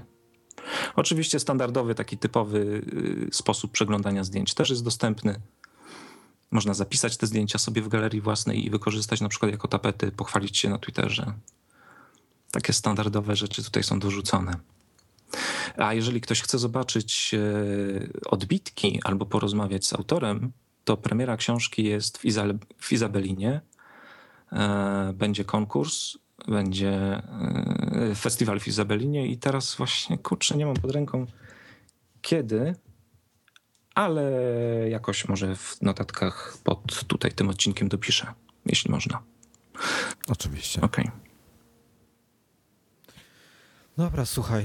Chcesz jeszcze o wudeku pogadać? Mamy czas? Nie wiem, jak, jak, jak, potrzebujesz, jak potrzebujesz, to mamy, no. Powiedzmy w ten sposób. Dobrze, znaczy, wiesz, no, chodzi o to, czy słuchacze już dawno nie wyłączyli tego wszystkiego tutaj, nie, jeszcze słuchają, bo y, może nawet nie tyle o samym wudeku, co, co bardziej o, o problemie przechodzenia, y, y, przenoszenia pewnych rzeczy, pewnych bibliotek na dysk zewnętrzny. Ym, Pół roku temu pytałeś mnie, czy używam swojego MacBooka tak już do pracy porządnie, zarobkowej. No teraz już używam i niestety pojawił się problem taki, że dysk pół terabajta okazał się za mały, bo niestety projekty duże, a dodatkowo jeszcze trzymam prywatne rzeczy tutaj na tym komputerze, prywatne związane z aplikacjami takimi jak iMovie. Dla, dla jasności, masz Retinę piętnaście z pięćset dwunastowym dyskiem tak, S S D. Tak. I zabrakło mi miejsca. I teraz y, powody są dwa. Po pierwsze, y, mam wrażenie, że O S, O S ten no, tak jest dosyć rozbuchany, jeśli chodzi o, o, o zajętość na dysku. Na przykład tworząc projekt w iMovie, y, generuję, generuję film ostateczny, wrzucam go do iTunes, tak żeby móc synchronizować go później z iPadem na przykład. Mm. To ten plik, czasem dwu-trzy gigowy, znajduje się w dwóch miejscach fizycznie. Albo ja nie umiem tego obsłużyć, czegoś tam ustawić, ale takie chyba jest działanie domyślne. W, w aplikacji, w iTunesie masz prawdopodobnie włączoną konsolidację biblioteki. To na pewno, to tak. I to zrobiłem I z, dlatego masz, z wygody. To zrobiłem z wygody. Dlatego masz dwa miejsca. W tym wypadku, jak masz tą konsolidację włączoną, to prawdopodobnie powinieneś po prostu um, wywalić ten plik z iMovie, żeby go mieć tylko w jednym miejscu. Ewentualnie przenieść go najpierw ręcznie do biblioteki iTunesa, żeby iMovie wiedział, gdzie on jest, bo mu nie przeszkadza, że to jest w, w iTunesie. Hmm. Czy przynajmniej nie powinno. Ja tego, ja tego nigdy w ten sposób nie robię. Ja w tej chwili w zasadzie na Final Cutie polegam całkowicie, także trochę inaczej na to patrzę. Natomiast no rozumiem, ale to prawdopodobnie wynika z konsolidacji. To tak na boku. By, być może. No, konsolidację włączyłem też dla wygody, bo akurat pasowało mi to, że, że wszystko jest w jednym miejscu. I postanowiłem przenieść... Aha, no i, i w związku z tym, że się przestałem mieścić wygodnie, no miałem jakieś, nie wiem, dwadzieścia giga wolnego miejsca, co jest, to jest za mało. Photoshop jest w stanie przy jednej takiej większej sesji zjeść tyle na swojego cache'a. Więc postanowiłem przerzucić część rzeczy na dysk zewnętrzny. I długo przymierzałem się do dysku. Mam, mam dysk My Password, My Passport Slim. Taki bardzo zgrabny, bardzo, bardzo mały, fajny dysk. On ma, on ma sprzętowe szyfrowanie, to mi bardzo odpowiadało, kupując go, ale jestem trochę paranoikiem, jeśli chodzi o bezpieczeństwo danych. I kiedy tylko gruchnęła informacja, że pojawia się dysk z rajdem sprzętowym, MyPassport Pro, to no, włączyła mi się chcica na ten dysk, krótko mówiąc. No. I, i powstrzymywała mnie jedynie cena, bo nie była, nie była niska. Zapowiadana cena tego, tej wersji dwuterabajtowej, czyli de facto jeden terabajt, jeśli, jeśli pracuję w ustawieniu takim, na jakim mi zależało, czyli mirroring, tysiąc dwieście z hakiem. Taka była cena sugerowana, nie wiem, czy nie tysiąc trzysta nawet. No i nie kupowałem, nie kupiłem, nie kupiłem. Długo nie... nie Nie, nie mogłem się zdecydować, ale od jakiegoś czasu pojawił się w ofercie iSpota. Nie tylko zresztą tam, ale tam akurat było mi to jakby najbliżej i najwygodniej. Poniżej tysiąca złotych, więc no trudno już było, trudno już było odmówić tej pokusie. I przywiozłem z wakacji jako pamiątkę. W ostatni weekend wyjazdu kupiłem, przyjechałem z dyskiem właśnie tym Pro. I zaczęła się gehenna, ponieważ o ile projekty takie robocze, ale lekko odsunięte spoza głównego nurtu, spokojnie mogłem na to przerzucić i to zrobiłem. Czyli rzeczy, które muszę mieć pod ręką, ale na nich nie, nie pracuję w tym momencie. Tam są na tym dysku. Postanowiłem też przerzucić właśnie bibliotekę iTunes. Tą skonsolidowaną właśnie. I mhm. o ile... błyskawicznie odzyskałem sto giga wolnego miejsca i to było fajne, to pojawiły się pewne problemy, bo na przykład iTunes no, nie uruchamia się w momencie, kiedy dysk nie jest podpięty. Wyskakuje komunikat, że mam wskazać plik biblioteki, i, a jeśli nie mam, to założyć nową, na czym mi oczywiście nie zależy. Więc jeżeli chcę przerzucić coś na iPada żony, jakiś plik taki wiesz, w formie dokumentu, poprzez tą synchronizację iTunesa muszę podpinać dysk, żeby odpalić iTunesa, żeby przerzucić ten, ten plik. No i to jest takie trochę upierdliwe. Hmm. Więc przestrzegam przed czymś takim. Z drugiej strony nie można na przykład odpiąć dysku i szybko złapać, złapać laptopa pod pachę i gdzieś pójść, póki, póki iTunes jest odpalony. Wtedy, wtedy system nie pozwala, żeby to odpiąć. To mnie denerwuje i, i tu muszę coś zmienić. Może wyłączenie, wyłączenie konsolidacji pomoże. To, o czym mówiłeś. I przerzucenie tylko odpowiednich tam zasobów na, na dysk zewnętrzny. przerzuciłem sobie też plik, bibliotekę Lightrooma. Znaczy, na, z, może się to komuś przydać, to doświadczenie. Zostawiłem katalog Lightrooma na dysku tutaj systemowym, a na dysk zewnętrzny poszły wszystkie... Katalog, w sensie ten plik katalogu. Tak, plik, ten, on ten... się tam katalog chyba nazywa nawet, nie? Jakoś... Tak, tak, tak, tak. tak. Możliwe. No. A, a przynajmniej tak jest opisywany w dokumentacji czy, czy tam w helpie. Zostawiłem go na dysku systemowym, więc Lightroom się odpala bez problemu żadnego. Dużo miejsca nie zajmuje, to zależy oczywiście jaką masz, jak obszerną masz bibliotekę. A wszystkie, wszystkie oryginalne zdjęcia mam właśnie na dysku zewnętrznym. Przy czym mam te, te zdjęcia tylko, mam tam te zdjęcia, które, których jeszcze nie obrobiłem, które jeszcze są niewykończone. Te, które już są obrobione, wyeksportowane J P G i tak dalej, wrzucam już sobie na, na, na mojego nasa, na dysk sieciowy. I to działa pięknie. A jakiego masz nasa w tej chwili? To jest M T E C chyba. I X dwa. I X dwa na pewno, okay. a, a producent, wiesz co, wszedłem kiedyś do Wobisu chyba i kupiłem po prostu. Jest, jest dobry, działa. Lightroom działa bardzo dobrze, tym bardziej, że możesz w piątce, możesz importując zdjęcia bądź po imporcie, możesz sobie wygenerować tak zwane smart previews, czyli te mądre, mądre miniaturki.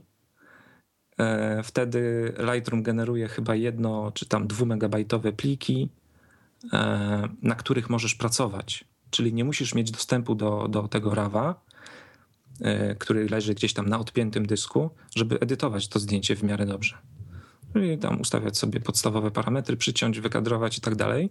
A dopiero przy eksporcie już tym końcowym podpinasz dysk i, i, i to się wszystko dzieje. I jeszcze sprawdziłem iMovie. Też bez problemu. Biblioteka zewnętrzna siedzi sobie, po prostu plik biblioteki, ten kilkugigowy, bo, bo nowy, nowy iMovie ma wszystko w jednym pliku teraz. Więc ten plik przerzuciłem na dysk zewnętrzny i odpalając iMovie trzeba tylko w menu plik dać otwórz bibliotekę i, i wskazać ją. I wtedy wszystko się, cała historia, wszystko się otwiera. Można pracować. To są takie moje doświadczenia i w sumie... Jedynie tak naprawdę mam problemy z tym iTunesem i, i, i tu liczę na, liczyłem na twoje doświadczenie. No mówisz, że wyłączyć konsolidację, tak? Wiesz co, właśnie o czymś myślę? Że to w sumie w domu byłoby fajne. Postawić sobie file transportera, file transporter dot com. To jest to taki nasz prywatny Dropbox i to działa od strony O S dziesięć, działa na tej samej zasadzie, że masz folder jakiś, sobie zakładasz. Na przykład, nie wiem, tak jak masz folder Dropboxa i wszystko cię synchronizuje przez niego, czyli dokładnie tak samo widzisz na innym komputerze. To mógłbyś sobie coś takiego samego robić tutaj. Tylko wiesz, tak jakbyś miał intranetowy Dropbox. Nie wiem, czy wiesz, co mam na myśli. Tak, tak. No i w tym momencie mógłbyś sobie selektywnie wybierać na tym, na tym komputerze, na tym twoim laptopie, co ma się tam na nim pojawiać w tym, w tym folderze, a co nie. No do, a do no reszty dobrze, miałbyś a, a dostęp co przez... Co z wyjazdami? Co? No to na czas wyjazdu możesz sobie syn- synkować, a masz, masz dostęp do transportera oczywiście z internetu też.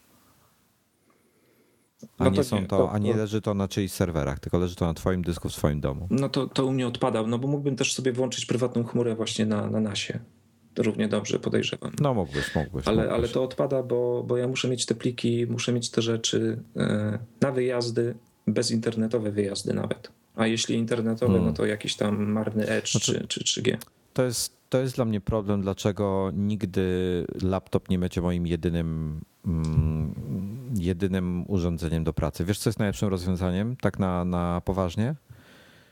Mieć dużego dasa po prostu.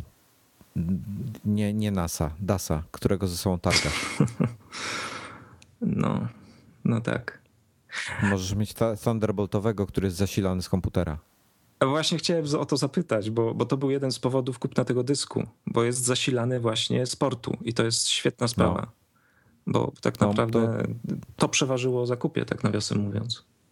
No to, to, jest, to jest najlepsze rozwiązanie. Po prostu trzymasz tam wszystkie swoje, swojego Lightrooma i tak dalej. No minusem tego jest, że wiesz, no musisz go podpinać, tak, odpinać i tak, i tak. To jest frustrujące. Dlatego ja zawsze preferowałem mieć główny komputer, duży, gdzie, gdzie jest dużo miejsca na nim, dużo dysków, można bez problemu backupy robić, jakieś takie pierdoły. I potem laptop, gdzie ja tylko zabieram na laptopie ze sobą to, co potrzebuję. I jak wracam, to z powrotem konsoliduję to z danymi na głównym komputerze. No jeżeli masz taką filozofię, że wiesz, że, że tego przy sobie nie masz i mieć nie będziesz czegoś, no to może tak można z tym żyć. Ja przyzwyczaiłem no, się do, do sytuacji odwrotnej, że, że wszystko mam przy sobie. Wszystkie ważne rzeczy targam ze sobą. Ze sobą. Tak. No rozumiem, no to wiesz, każdy ma inne potrzeby, inne, inne wymagania od tego typu rzeczy. To, to, to, to jest strasznie indywidualna sprawa. Tu niestety jest problem z tym, wiesz, S S D są fajne, ale są małe, dla wielu osób za małe, szczególnie dla osób tak jak ty, co obrabiają fotografie, czy mają gigantyczne projekty, które zajmują po kilka gigabajtów. Tak. I, i to jest niestety problem S S D. No wiesz, no wiesz, najprostszym rozwiązaniem, kup sobie tego, co ma w tej chwili terabajtówkę w środku, tak? No właśnie, tak. Zapłacisz tam, nie wiem, trzy czy pięć tysięcy za ten dysk, ale, ale się zmieścisz. Tak, i będzie wygodnie, i będzie, będzie szybko, i, i, i będzie pięknie aż do zapchania. A widzisz, im większy dysk, tym e, większe rozluźnienie takie e, w obsłudze tego dysku, jeśli można tak powiedzieć. No, tym, tym, tym mniejszy nacisk, tym mniejszy... Nie mam parcia na to, żeby archiwizować stare rzeczy. Wolę mieć to wszystko pod ręką i w, i w pewnym momencie, nieważne jaki dysk, bo w historii mojej już przewinęło się wiele komputerów z dyskami różnymi i zawsze go zapełniałem do, do, do maksa. Zawsze. I dopiero kiedy, kiedy bo... się okazywało, że, że zostało mi tam, nie wiem, poniżej dziesięć procent wolnej przestrzeni, zaczynałem się za niego zabierać, w sensie za porządki. Podpowiem, że nadgryzieni na dysku, zarchiwizowane odcinki zajmują mi w tej chwili sto piętnaście gigabajtów. Piękny kawał danych. Kurde, mam nadzieję, że to, nie wiesz, tylko to już jest po kompresji. W jednym miejscu. Nie, mam w trzech. Dobrze. Tu też paranoja ma, ma dobre zastosowanie. Znaczy paranoja no, jest co, właśnie... o, raczej tak. O widzisz, dla ciebie optymalny byłby na przykład taki... Nie, nigdy nie wiem, jak się wypowiada. La, Lacie? Lacie? Lacie? Lacie? Lacie? Ja, ja mówię Lacie. Le, właśnie, ja też mówię Lacie, ale to jest ponoć nieprawidłowe. Naprawdę? O, proszę. Mówię no. też Laciek. Laciek. A, przynajmniej tak, tak zdrobnieniowo. Bardzo mi się podoba design ich produktów, tak notabene. Mają bardzo wysokie ceny niestety, no ale za coś to kosztuje. No masz tutaj, proszę. Laciek pięć Big Thunderbolt, który ma podwójny, podwójny ten, do dwadzieścia pięć terabajtów. Ale mają tą serię two Big, czyli dwa dyski w rajdzie od sześć do dwunastu tera. Tylko próbuję znaleźć informację, że to jest zasilane z... Ale to już jest, to jak sama nazwa wskazuje, to już jest za duże do targania. Wiesz co, zależy jaką masz torbę. I ja bym... No, może być niewygodne. To fakt. Nie, to jest chyba zasilane z, ze ściany niestety.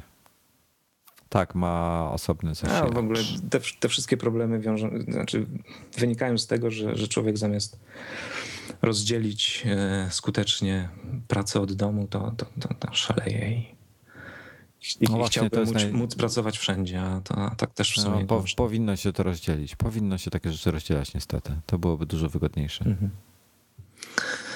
No, no, no. no nic, słuchaj, masz, masz jeszcze jakieś tematy, które chcesz ruszyć? Czy, no, czy... Mnóstwo, ale może nie dzisiaj.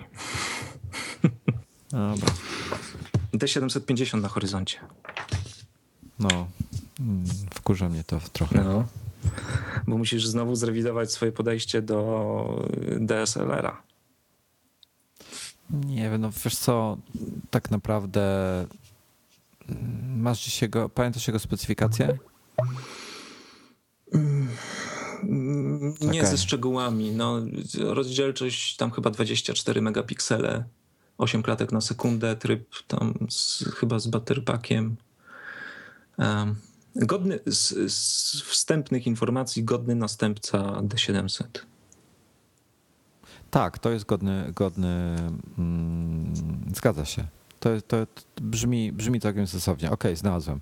dwadzieścia cztery megapiksele, tilting L C D, czyli, czyli można go uchylać sobie, co nigdy mi nie było potrzebne.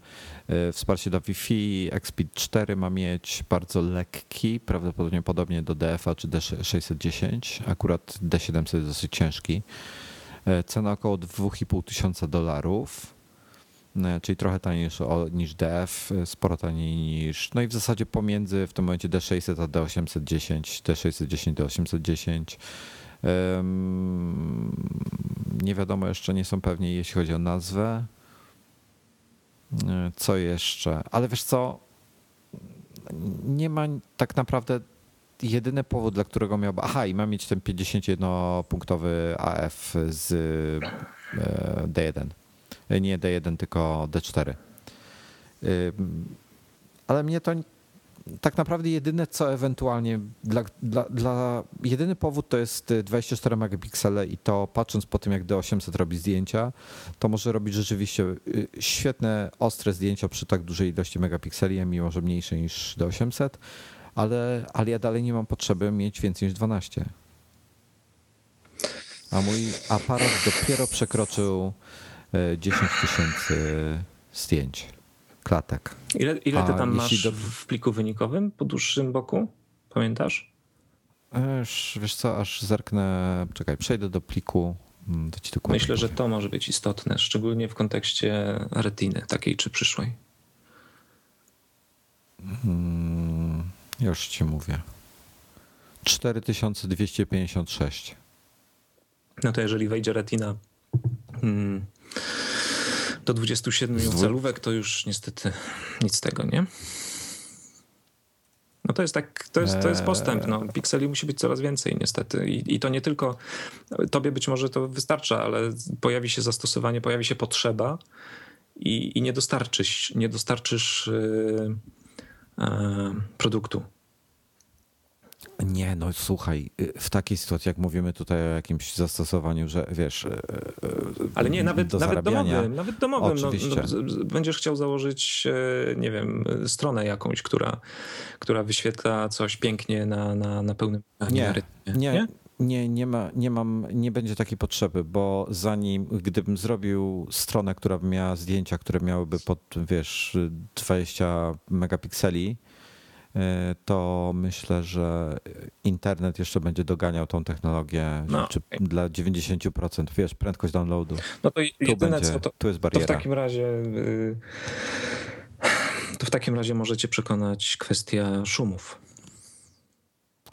To nie, wiesz co, nie mam większych zastrzeżeń, szczególnie pamiętając takie, takie filmy, jak I S O, które miały I S O czterysta jeszcze niedawno przecież. Ja tu brzmię hmm. trochę jak wychodzę na, naganiacz, na naganiacza, który, który chce ci wcisnąć ten, ten aparat, ale to, A nie, to jest taki, taki trochę punkt honoru, bo ostatnio widzę... Um, e, ostatnio trochę odchylasz się w stronę, nie wiem, argumentacji Bartka Buzuka, którego pozdrawiam.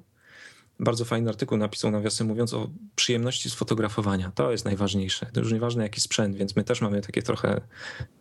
Nie, ja ci powiem tak, I, i, bo ja wiem, bo Bartek robi Fuji i ma D siedemset notabene. No właśnie i on jest, i on jest przykładem kogoś, kto świadomie przechodzi na stronę mniejszego obrazka, może to już nawet nie, nie, nie o to chodzi rzeczywiście, tylko jakby mniejszego sprzętu, mniejszy kaliber, gabarytowo mniejszy, bo, bo nie mówię, że jakościowo ja bym... gorszy, nie, nie. Nie, no jakościowo... W pewnych zastosowaniach, robię, ale w bo... pewnych zastosowaniach rzeczywiście jakościowo gorszy, no tu się nie da no. praw optyki czy tam czegoś innego uniknąć. Nie da się, dlatego, no. dlatego mamy średni format, dlatego mamy duży Właśnie, format. Dokładnie tak. Pewnych rzeczy się nie zmieni. Natomiast ja bym takie Fuji, bo mi się strasznie X E dwa podoba, ten wizjer optyczny też jest fajny, ale nie potrafiłem się do niego przyzwyczaić, mimo że dosyć długo X sto i, sto i S K używałem. Wolałem ten, ten, ten cyfrowy. On zresztą w tych nowych wersjach jest naprawdę zaskakująco dobry. Nie jest to dalej T T L, taki jak, jak, jak mam w lustrzankach, ale okej, okay, jest to wystarczająco dobre poza nocą. W nocy jest dziwnie, ale jest okej. Okay. Zaakceptuję to. to, to jest dla mnie w porządku. Natomiast to, jak on w moim przypadku czasami nie trafiał z autofokusem, albo to, że podświetlał, że jest, wiesz, zielony, że jest trafiony, a autofokusa nie było nigdzie. Był całkowicie chybiony. To jest dla mnie nie do zaakceptowania. Ten jeden element. To jest to, jest to co tak naprawdę mnie powstrzymało przed kupnem Fuji na razie. Mhm. Może to się zmieni w przyszłości.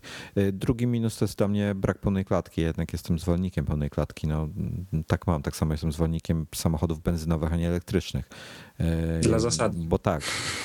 Są, są, są pewne rzeczy, z którymi się nie, nie, nie, nie no po prostu nie zmienia się tego. Nie robi się z faceta baby. Silnik musi być, mieć osiem cylindrów i być bardzo głośny i musi bulgotać.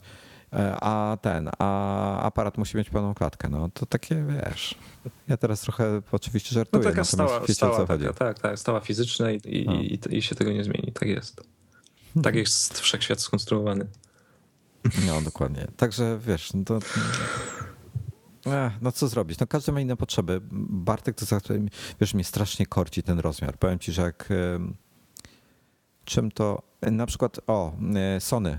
Ten R X jeden, R X dziesięć, R X jeden. Ten taki pełnoklatkowy maciupki, który oni zrobili. A ten pierwszy, tam za grube, grube tysiące, tak? A, dwanaście chyba tysięcy kosztowało. Potem spadł już teraz za ósemkę, go można chyba kupić. Potem zrobili, o, R X jeden R, potem zrobili bez tej, um, um, jak się nazywa ten filtr? Dolnoprzepustowy, o. Mhm. Bez tego filtra. Słuchaj, zdjęcia z tego są bardzo fajne. Trochę mnie denerwuje światłomierz, ale to jest rzecz, do której możesz się przyzwyczaić, bo po prostu jak już zrobisz sto zdjęć, czy dwieście, czy pięćset i będziesz wiedział, jak on się zachowuje w jakiej sytuacji i w tym momencie możesz kompensować bez problemu. Ja, wiesz, światłomierz D siedemset znam praktycznie na wylot, więc wiem, jak go ustawić, żeby było tak, jak ja chcę. To jest kwestia tylko i wyłącznie przyzwyczajenia. Natomiast brakuje mi tam dobrego autofokusa, mimo że i tak jest bardzo dobry jak na tego typu aparat, w sensie, bo to jest tak naprawdę kompakt z pełną klatką. Brakuje mi szybkiego autofokusu, takiego jak, do jakiego jestem przyzwyczajony i brakuje mi jakiegoś wizjera takiego, który, wiesz, tam jest wizjer doczepiany, elektroniczny, który jest doczepiany i wystaje i wygląda mniej więcej tak, jakbyś na Lamborghini założył sobie boksa, taką trumnę z nartami, ale nie taką nowoczesną obłą, tylko taką, wiesz, kwadratową. I, i byś na no, tym rozumiem. Jeszcze... Wiesz, o co chodzi? Rozumiem. Znaczy gorzej to wygląda niż... Czekaj. Makastek, Makastek ma lejkę taką fajną, nie? I ma taki, taki, tak, taki tak, wizjer. Tak, tak. Też taki śmieszny trochę ten wizjer jest. Ale problemem z tym wizjerem nawet nie jest to, jak on wygląda, tylko to, jak łatwo go... O wszystko haczy, o wszystko ten wizjer haczy. Nie mogę go do żadnej torby włożyć, nie mogłem, wiesz, miałem z tym problem, po prostu mnie frustrował, mhm. obsługując go cały czas. Natomiast, no i szkoda trochę, że aparat nie miał wymiennej optyki, no bo to jest, no chciałbym mieć przynajmniej trzy szkła, tak? Jakiś ultraszeroki kąt, trzydzieści pięć milimetrów i coś długiego, typu koło stu. To jest trzy szkła, mogę iść w tym momencie gdziekolwiek i dziewięćdziesiąt dziewięć procent tego, co chciałem osiągnąć, osiągnę. Oczywiście fajnie byłoby mieć czasami trzysta milimetrów ze sobą, no ale no wiesz, trzeba mierzyć siły na zamiary. Jak, jak nie fotografuję zawodowo ptaków czy żubrów, no to nie mam ze sobą, nie, nie mam takich długich yy, yy, obiektywów, no bo to bez sensu. Mhm. Jak już będę bardzo potrzebował, to pójdę sobie wypożyczę, to rozsądniejsze rozwiązanie, myślę. Mm. No i to jest takie, wiesz, to, to jest problematyczne z tym wszystkim. Ja bym bardzo chciał mieć takiego małego Fuji, trzy, trzy szkiełka, które wcale nie są ta, aż takie super małe, przynajmniej większe od mojej trzydziestki piątki, ale, ale powiedzmy w miarę to wszystko kompaktowe, że mam małą torbę, na, gdzieś z boku sobie mogę zamontować i mi to nie ciąży, nie przeszkadza w podróży, nie, nie, nie, wiesz, wygodne jest po prostu. A człowiek się leniwy robi na starość, co? Zdecydowanie. I, i jakoś wiem, tr- trudniej, trudniej targać te kilogramy. Ale jeszcze jeden argument za kupnem ewentualnego tego Nikona. No.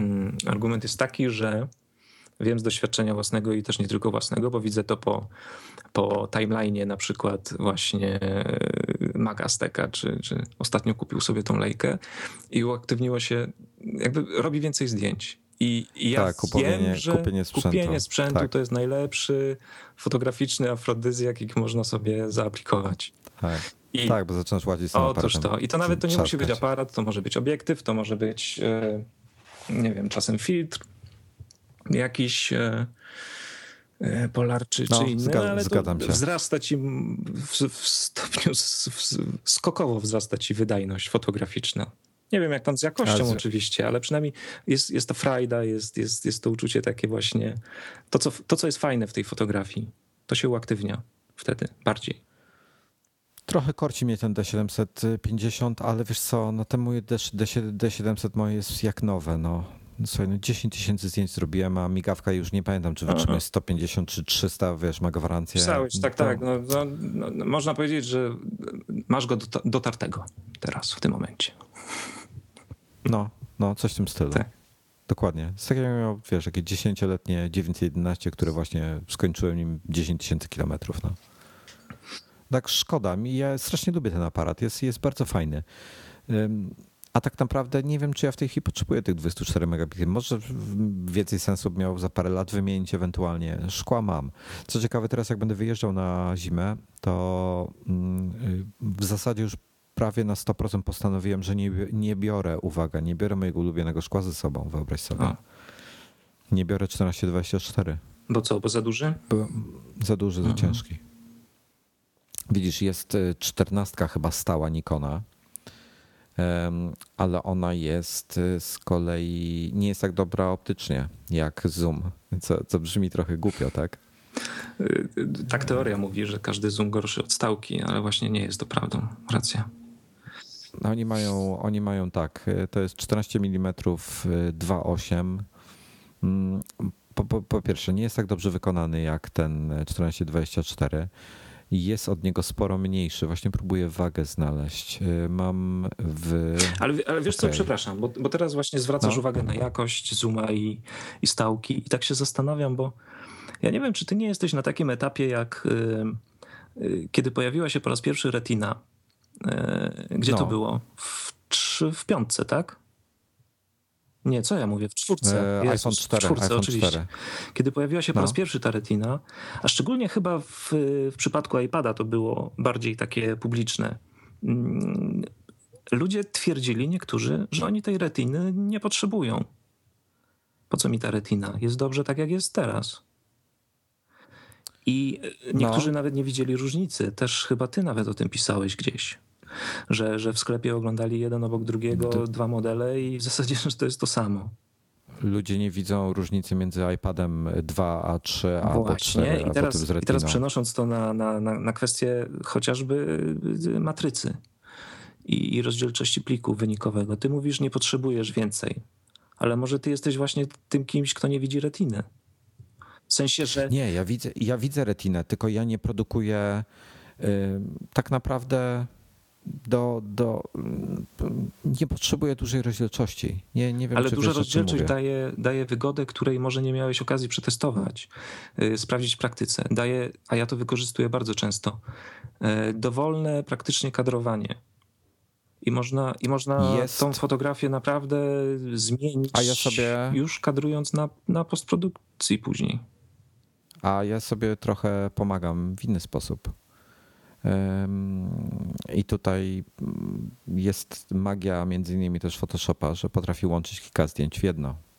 I mam, z, pomimo że miałem sześciomegapikselowy aparat, jak byłem w Stanach Zjednoczonych przy Grand Canyonie, to mam zdjęcie, które ma tam, nie wiem, sto pięćdziesiąt megapikseli chyba czy coś. Jest perfekcyjnie połączone. I tu jestem pod wrażeniem nowego Photoshopa, jak on to potrafi robić, bo stary nie potrafił mi tak połączyć mm-hmm. tego zdjęcia. A niedawno wziąłem te wszystkie, mam y, chyba dwa, z dwudziestu sześciu chyba zdjęć się składa. trzynaście, dwa rzędy, nie, trzy rzędy, nie, więcej. Trzy rzędy po trzynaście zdjęć chyba są. No to jest, to jest, widzisz, postęp. Ja pamiętam kolegę, który jeszcze z czasów analogowych, kiedy robiliśmy zdjęcia na, na, na głównie na slajdach, chodził no. po wrocławskim rynku ze statywem i, i robił ściany tego rynku, robiąc po kilkadziesiąt zdjęć. No i może nie kilkadziesiąt, może kilka, nie, kilkadziesiąt na każdą ścianę. No. I później to, i później to ręcznie wszystko składał w Photoshopie i, i produkował panoramy. Piękne panoramy, wielkoformatowe wydruki świetnie wyglądały. A teraz mówisz, wszystko to program robi sam, tak? No może jest to jakieś no. wejście, no ale zawsze jest to jakaś, jakaś praca do wykonania dodatkowa. Wiesz co, w tej chwili przy, przy dzisiejszych komputerach, przy dzisiaj, słuchaj, mam w tej chwili tutaj przed sobą mam panoramę Grand Canyonu złożoną, ta akurat jest z trzydziestu zdjęć, piętnaście zdjęć w dwóch rzędach. Skła... Photoshop, plik photoshopowy zajmuje prawie dwa gigabajty. Wynikowy JPEG z lekką kompresją w natywnej rozdzielczości, która wynosi piętnaście tysięcy na sześć i pół tysiąca pikseli. I on był już, ja go kropowałem już, także tam było więcej jeszcze. Zajmuje osiemdziesiąt osiem mega, a taka wersja dwa tysiące pikseli na stronę internetową jeden megabajt. I zdjęcie wygląda z, no, zajebiście, no, okay. no, co tu dużo no, mówić. Fajnie. Nie, to, to, to jest moje jedyne wyjście i tak samo też sobie rozwiązuję problem i tak chcę rozwiązać problem. Tego nie, nie stosowałem przesadnie często dotychczas. Braku szerokiego kąta po prostu. Um, więc to nie o to chodzi. Ja, ja rozumiem, że ty na przykład pracujesz... Wiesz co, ja nigdy nie potrzebowałem, ja nigdy nie kropowałem dużo. Ja zawsze starałem się kadrować dokładnie to, co tego... Zwróć uwagę, że ja zrobiłem, odkąd ja mam ten aparat przez pięć lat, tylko dziesięć tysięcy zdjęć. Okej, okay, racja. Jeszcze jest drugi aspekt. Czym robisz? Bo jeżeli, tak jak ja, ja, ja ostatnio biegam bardzo często tylko z trzydziestką piątką założoną. I, no. i potrzebuję tego kadrowania rzeczywiście momentami. Bo, bo wchodzą śmieci niepotrzebne zupełnie, więc ale, ale nie mam, mam ten komfort, Aj, że... Ja zawsze mam... No, widzisz. No, wiem, o czym no. mówisz. Ja, ale ja zawsze, to ja, to ja, ja zmieniam obiektyw. Ja, mhm. ja autentycznie zmieniam obiektyw. Um, więc kadrujesz na etapie a, produkcji, to okej, okay, dobra. Czy, czy tak, tak, tak. Ale tak zawsze robiłem. Że tak powiem, to z czasów jeszcze, wiesz, zostało mi z czasów filmu. I też nie, nie napierdzielam po prostu, nie wciskam przycisku i aż się skończy miejsce na karcie, tylko naprawdę... Mało zdjęć robię, naprawdę robię mało tych zdjęć i, i, i dlatego tak mało przekroczyłem. Nie wiem, może to jest staroświecki, tak mam, tak robię. Być może, wiesz, robiłem, miałem od, od Tomka, miałem pożyczonego D osiemset na jakiś tam miesiąc czy coś. Mam trochę tych zdjęć porobionych. On robi piękne zdjęcia, naprawdę aparat jest wyjątkowy. Natomiast kłopot z obróbką dla mnie tych trzydziestosześciomegapikselowych zdjęć i miejsca na dysku, jakie to zajmuje i tak dalej, jest większym kłopotem niż... Niż ten zysk, znaczy, tak? Tak, hmm. tak. Ten zysk jest dla mnie zupełnie... Jeżeli będę... Po... Rzeczywiście, jakbym chciał robić tapety dla retiny, takie pięć tysięcy pikseli, no to już mi trochę brakuje. To musiałbym mieć jakiś szesnastomegapikselowy aparat w tym momencie. Wiesz co, ja może poczekam sobie parę lat, zobaczę co się pojawi, czy w mniejszym formacie nie będzie pełnej klatki niż Nikon. Szkiełka mam fajne, więc tutaj nie narzekam i poczekam, może D siedemset sobie kupię, wiesz, cena w międzyczasie spadnie, może się pojawi coś zupełnie innego. Nie mam w tej chwili parcia na to. Ważniejszy jest dla mnie rozmiar pliku, jego lekka waga, żebym, i to jest też o tyle istotne, że z magułkiem R latam. On trzydzieści sześć, no zabije go trzydziestosześciomegapikselowymi zdjęciami. Po prostu bym go zabił tym. A z dwunastką sobie radzi bez problemu. Mm-hmm. No to, to też jest ważne, tak. Okej. Okay. Ka- każdy no, ma inne potrzeby. Tu, słuchaj, tu jeszcze ta, ta kwestia, kwestia inna. Ja obcując sprzętem fotograficznym, wiesz, trzymasz go cały czas w łapach. Dla mnie istotne jest to, żeby on... był miły w dotyku i czuć było tą jakość, żeby to było naprawdę super wszystko, bo, bo ja to obsługuję. To musi dla mnie działać, wiesz, tak jak chcę, żeby to działało. Mam pod tym względem duże wymagania. Dlatego nie chcę mieć taniego, podłego obiektywu, gorszego, bo będzie mnie to denerwowało. Nie, nie, nie wiem, czy wiesz, o czym mówię. Będzie mnie to rozpraszało podczas obsługi. Wiem, wiem, no ale to jest właśnie, no. to jest, nie wiem, to jest to może nie gadżeciarstwo, nie wiem jak to nazwać. No, wiem o co chodzi, też, też, też mam coś takiego. No. Też mam to coś takiego i dlatego lubię, lubię rzeczy no, ładne też. Ten dysk jest ładny, tak sobie patrzę na niego. A, ściśle wykonany. Komputer tak. ładny, tak, bardzo. bardzo. I nawet, powiem ci, miałem te obawy, jeszcze wracając na chwilę, obawy do, do wykonania kabla. I pamiętasz, kiedy robiłeś recenzję z, tej sztuki, którą dostawisz do recenzji, prosiłem cię, żebyś młynka wykonał, trzymając za kabel.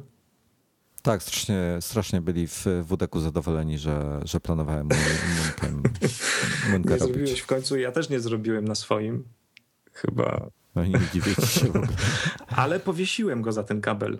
I wrzuciłem fotkę, na, jest tam gdzieś na moim timeline'ie do, do wyszukania. Widziałem. Widziałeś, więc, więc działa. Więc jeżeli gdzieś tam przypadkiem coś się stanie, to może przeciążeń młynkowych nie wytrzymuje, ale, ale zwykłe wiszenie za kabel wytrzymuje. No, no, jest, jest fajny, jest taki, taki, taki stabilny, masywny, dość ciężki.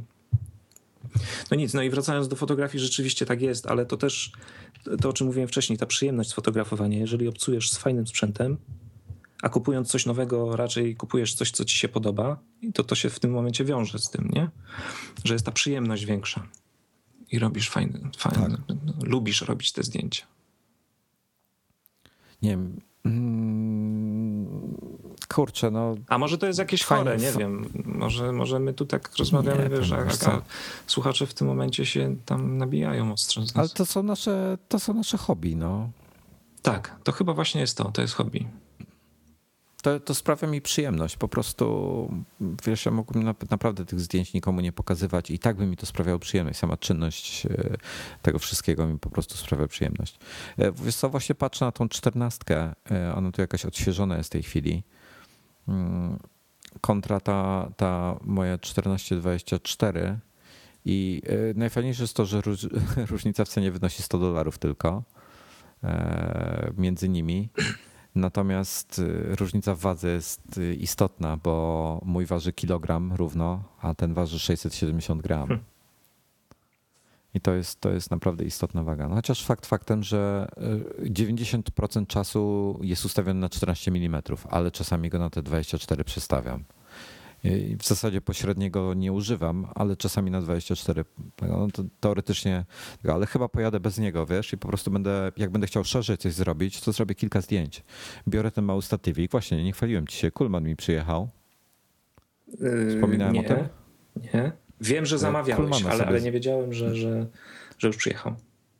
No to zamówiłem sobie tego Kulmana, przyjechał, ma, już, już, już go testowałem w polu, jest trochę irytujący w obsłudze względem Manfrotto, ale Manfrotto też mnie wkurzało. Ty masz Manfrotto? Tak.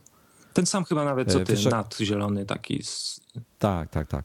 On ma takie zaczaski na nogach, że po prostu tak odpinasz go, noga się wysuwa, zapinasz go, koniec. Hmm. To tutaj wygląda to w ten sposób, że jest takie pokrętło, że odkręcasz go tam dwa ruchy i dopiero wysuwasz nogę, potem zakręcasz znowu. No i ma głowicę kulową, natomiast bardzo solidnie wykonany. Waży trzy razy mniej niż mój N A T. Waży jeden przecinek czterysta kilograma chyba niecałe nawet i się składa, słuchaj, do trzydzieści dwa centymetry. Więc mogę go nawet do takiej mojej małej walizeczki pokładowej, co na samolot mogę sobie zabrać, to nawet do tego mi wejdzie. No, no, I, I chyba dlatego go, go wybrałeś, nie? A, a stabilność, tak, nie wiem, zarzuć na, na niego dwa kilogramy sprzętu czy trzy i co? Wiesz co, jest tak, ja go wyciągna, wyciągnąłem na maksa, postawiłem go na nim D siedemset z setką moją, która też waży koło kilograma, więc powiedzmy taki zestaw trzy kilowy. To jest maksymalnie, co, co stawiam na mhm. tym. I tak, więc to było ok. Na długim czasie robiłem zdjęcia, więc bardzo dobrze tłumi. Ja robię na tym, na czasomierzu, czyli te, wiesz, że tam po, po dwóch sekundach mi robi zdjęcie. Mhm. Mógłbym, lustro podnosi wcześniej, tak? Czy nie? Nie, właśnie on nie. On podnosi tak ciut wcześniej mhm. lustra, ale nie tak, nie typu dwie sekundy wcześniej, a ułamek sekundy wcześniej. Można by robić na, mam wężyk, więc mogę na wężyku robić, tak, wyzwalać go ręcznie, podnieść najpierw lustro, potem zdjęcie, to jest najlepsze, ale ma haczyk na tym, na tej swojej kolumnie, więc nawet jak go na maksa roz, rozciągniesz, rozwiniesz, to możesz powiesić sobie na nim plecak po prostu pod spodem, no i w tym momencie powinien być jak kamień, tak, tak? Stabilność wzrasta, no dobre. Ma haczek, także jest. A mówisz, to wygodne. Mówisz o tych pokrętłach wkurzających, no mój N A T jest tej poprzedniej generacji i też mam pokrętła, nie mam, nie mam klipsów. A. A, to ja miałem, to ja miałem nowszych z klipsami mm. już. Ale te klipsy też mnie trochę frustrowały, też mnie trochę denerwowały, chociaż były trochę szybsze chyba od tych pokrętów. No, to już nie wiem, nie wiem, czy tam ma jakieś znaczenie wielkie. grunt, żeby stał.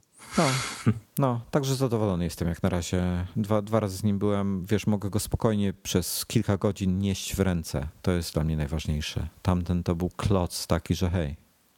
No, ten NAT służył mi nieraz nie za, za taką laskę do, do, do wspinaczki gdzieś po trudniejszym terenie. Wysuwałem, wysuwałem ja, ja jedną go... nogę i opierając się na głowicy, to czterysta dziesiąt mam z takim, taki fajny chwyt, ma płaski od góry, jak złapać to, to, no. to można, można się podpierać i tak go używałem. Ale zniszczyłem stopkę za to, tą, tą na dole taką wkręcaną, wykręcaną. Ach. No coś za coś, no za coś tak. No dobra, dziękujemy, że wytrzymaliście z nami dwie godziny i pół. Szok. Dziękuję bardzo. Ja również. Ja jestem wypluty. Idę, idę zjeść śniadanie, bo nie jadłem dzisiaj jeszcze. A, no dobrze. To smacznego życzę, a, a, yy, a słuchaczom miłego dnia życzę. Ja również. Trzymajcie się. Marka znajdziecie na Marek, gdzie cię znajdą? Na Twitterze? Yy, Małpa at, at Marek moi. Tak, myślę, że to, że, że to najlepszy chyba jest namiar. Jeżeli, jeżeli no ktoś chce, jeszcze. to tak, to demarka taka półoficjalna, tak, demarka kropka p l. Mm. Ale wszelkie informacje dotyczące premiery aplikacji, jeżeli jesteście zainteresowani, na pewno pojawią się na Twitterze Marek, małpa Marek moi. M O I. M O I. Dobrze, Jezu, jestem, idę coś zjeść, bo i siku mi się chce też. No to powodzenia życzę i... To jakoś sobie poradzę. No wiesz, starość ma swoje wady, nie? No niestety, trzeba w nocy wstawać tak, i tak, tak dalej. Dobra.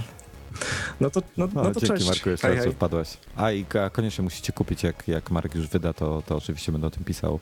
Musicie kupić ten album, zobaczyć go na własne oczy. Działa też na iPhone'a, działa na iPada, Apple T V, telewizorek, kobieta tak, u tak boku, cichutko powiem, winko. Cichutko powiem, że nie będzie drogo. O, ja właśnie nawet nie wiem, jaka cena, nie zdradziłbym Marek. Nie, jeszcze nie. Ale na romantyczny wieczór znakomite. Trzymajcie okay. się. No cześć.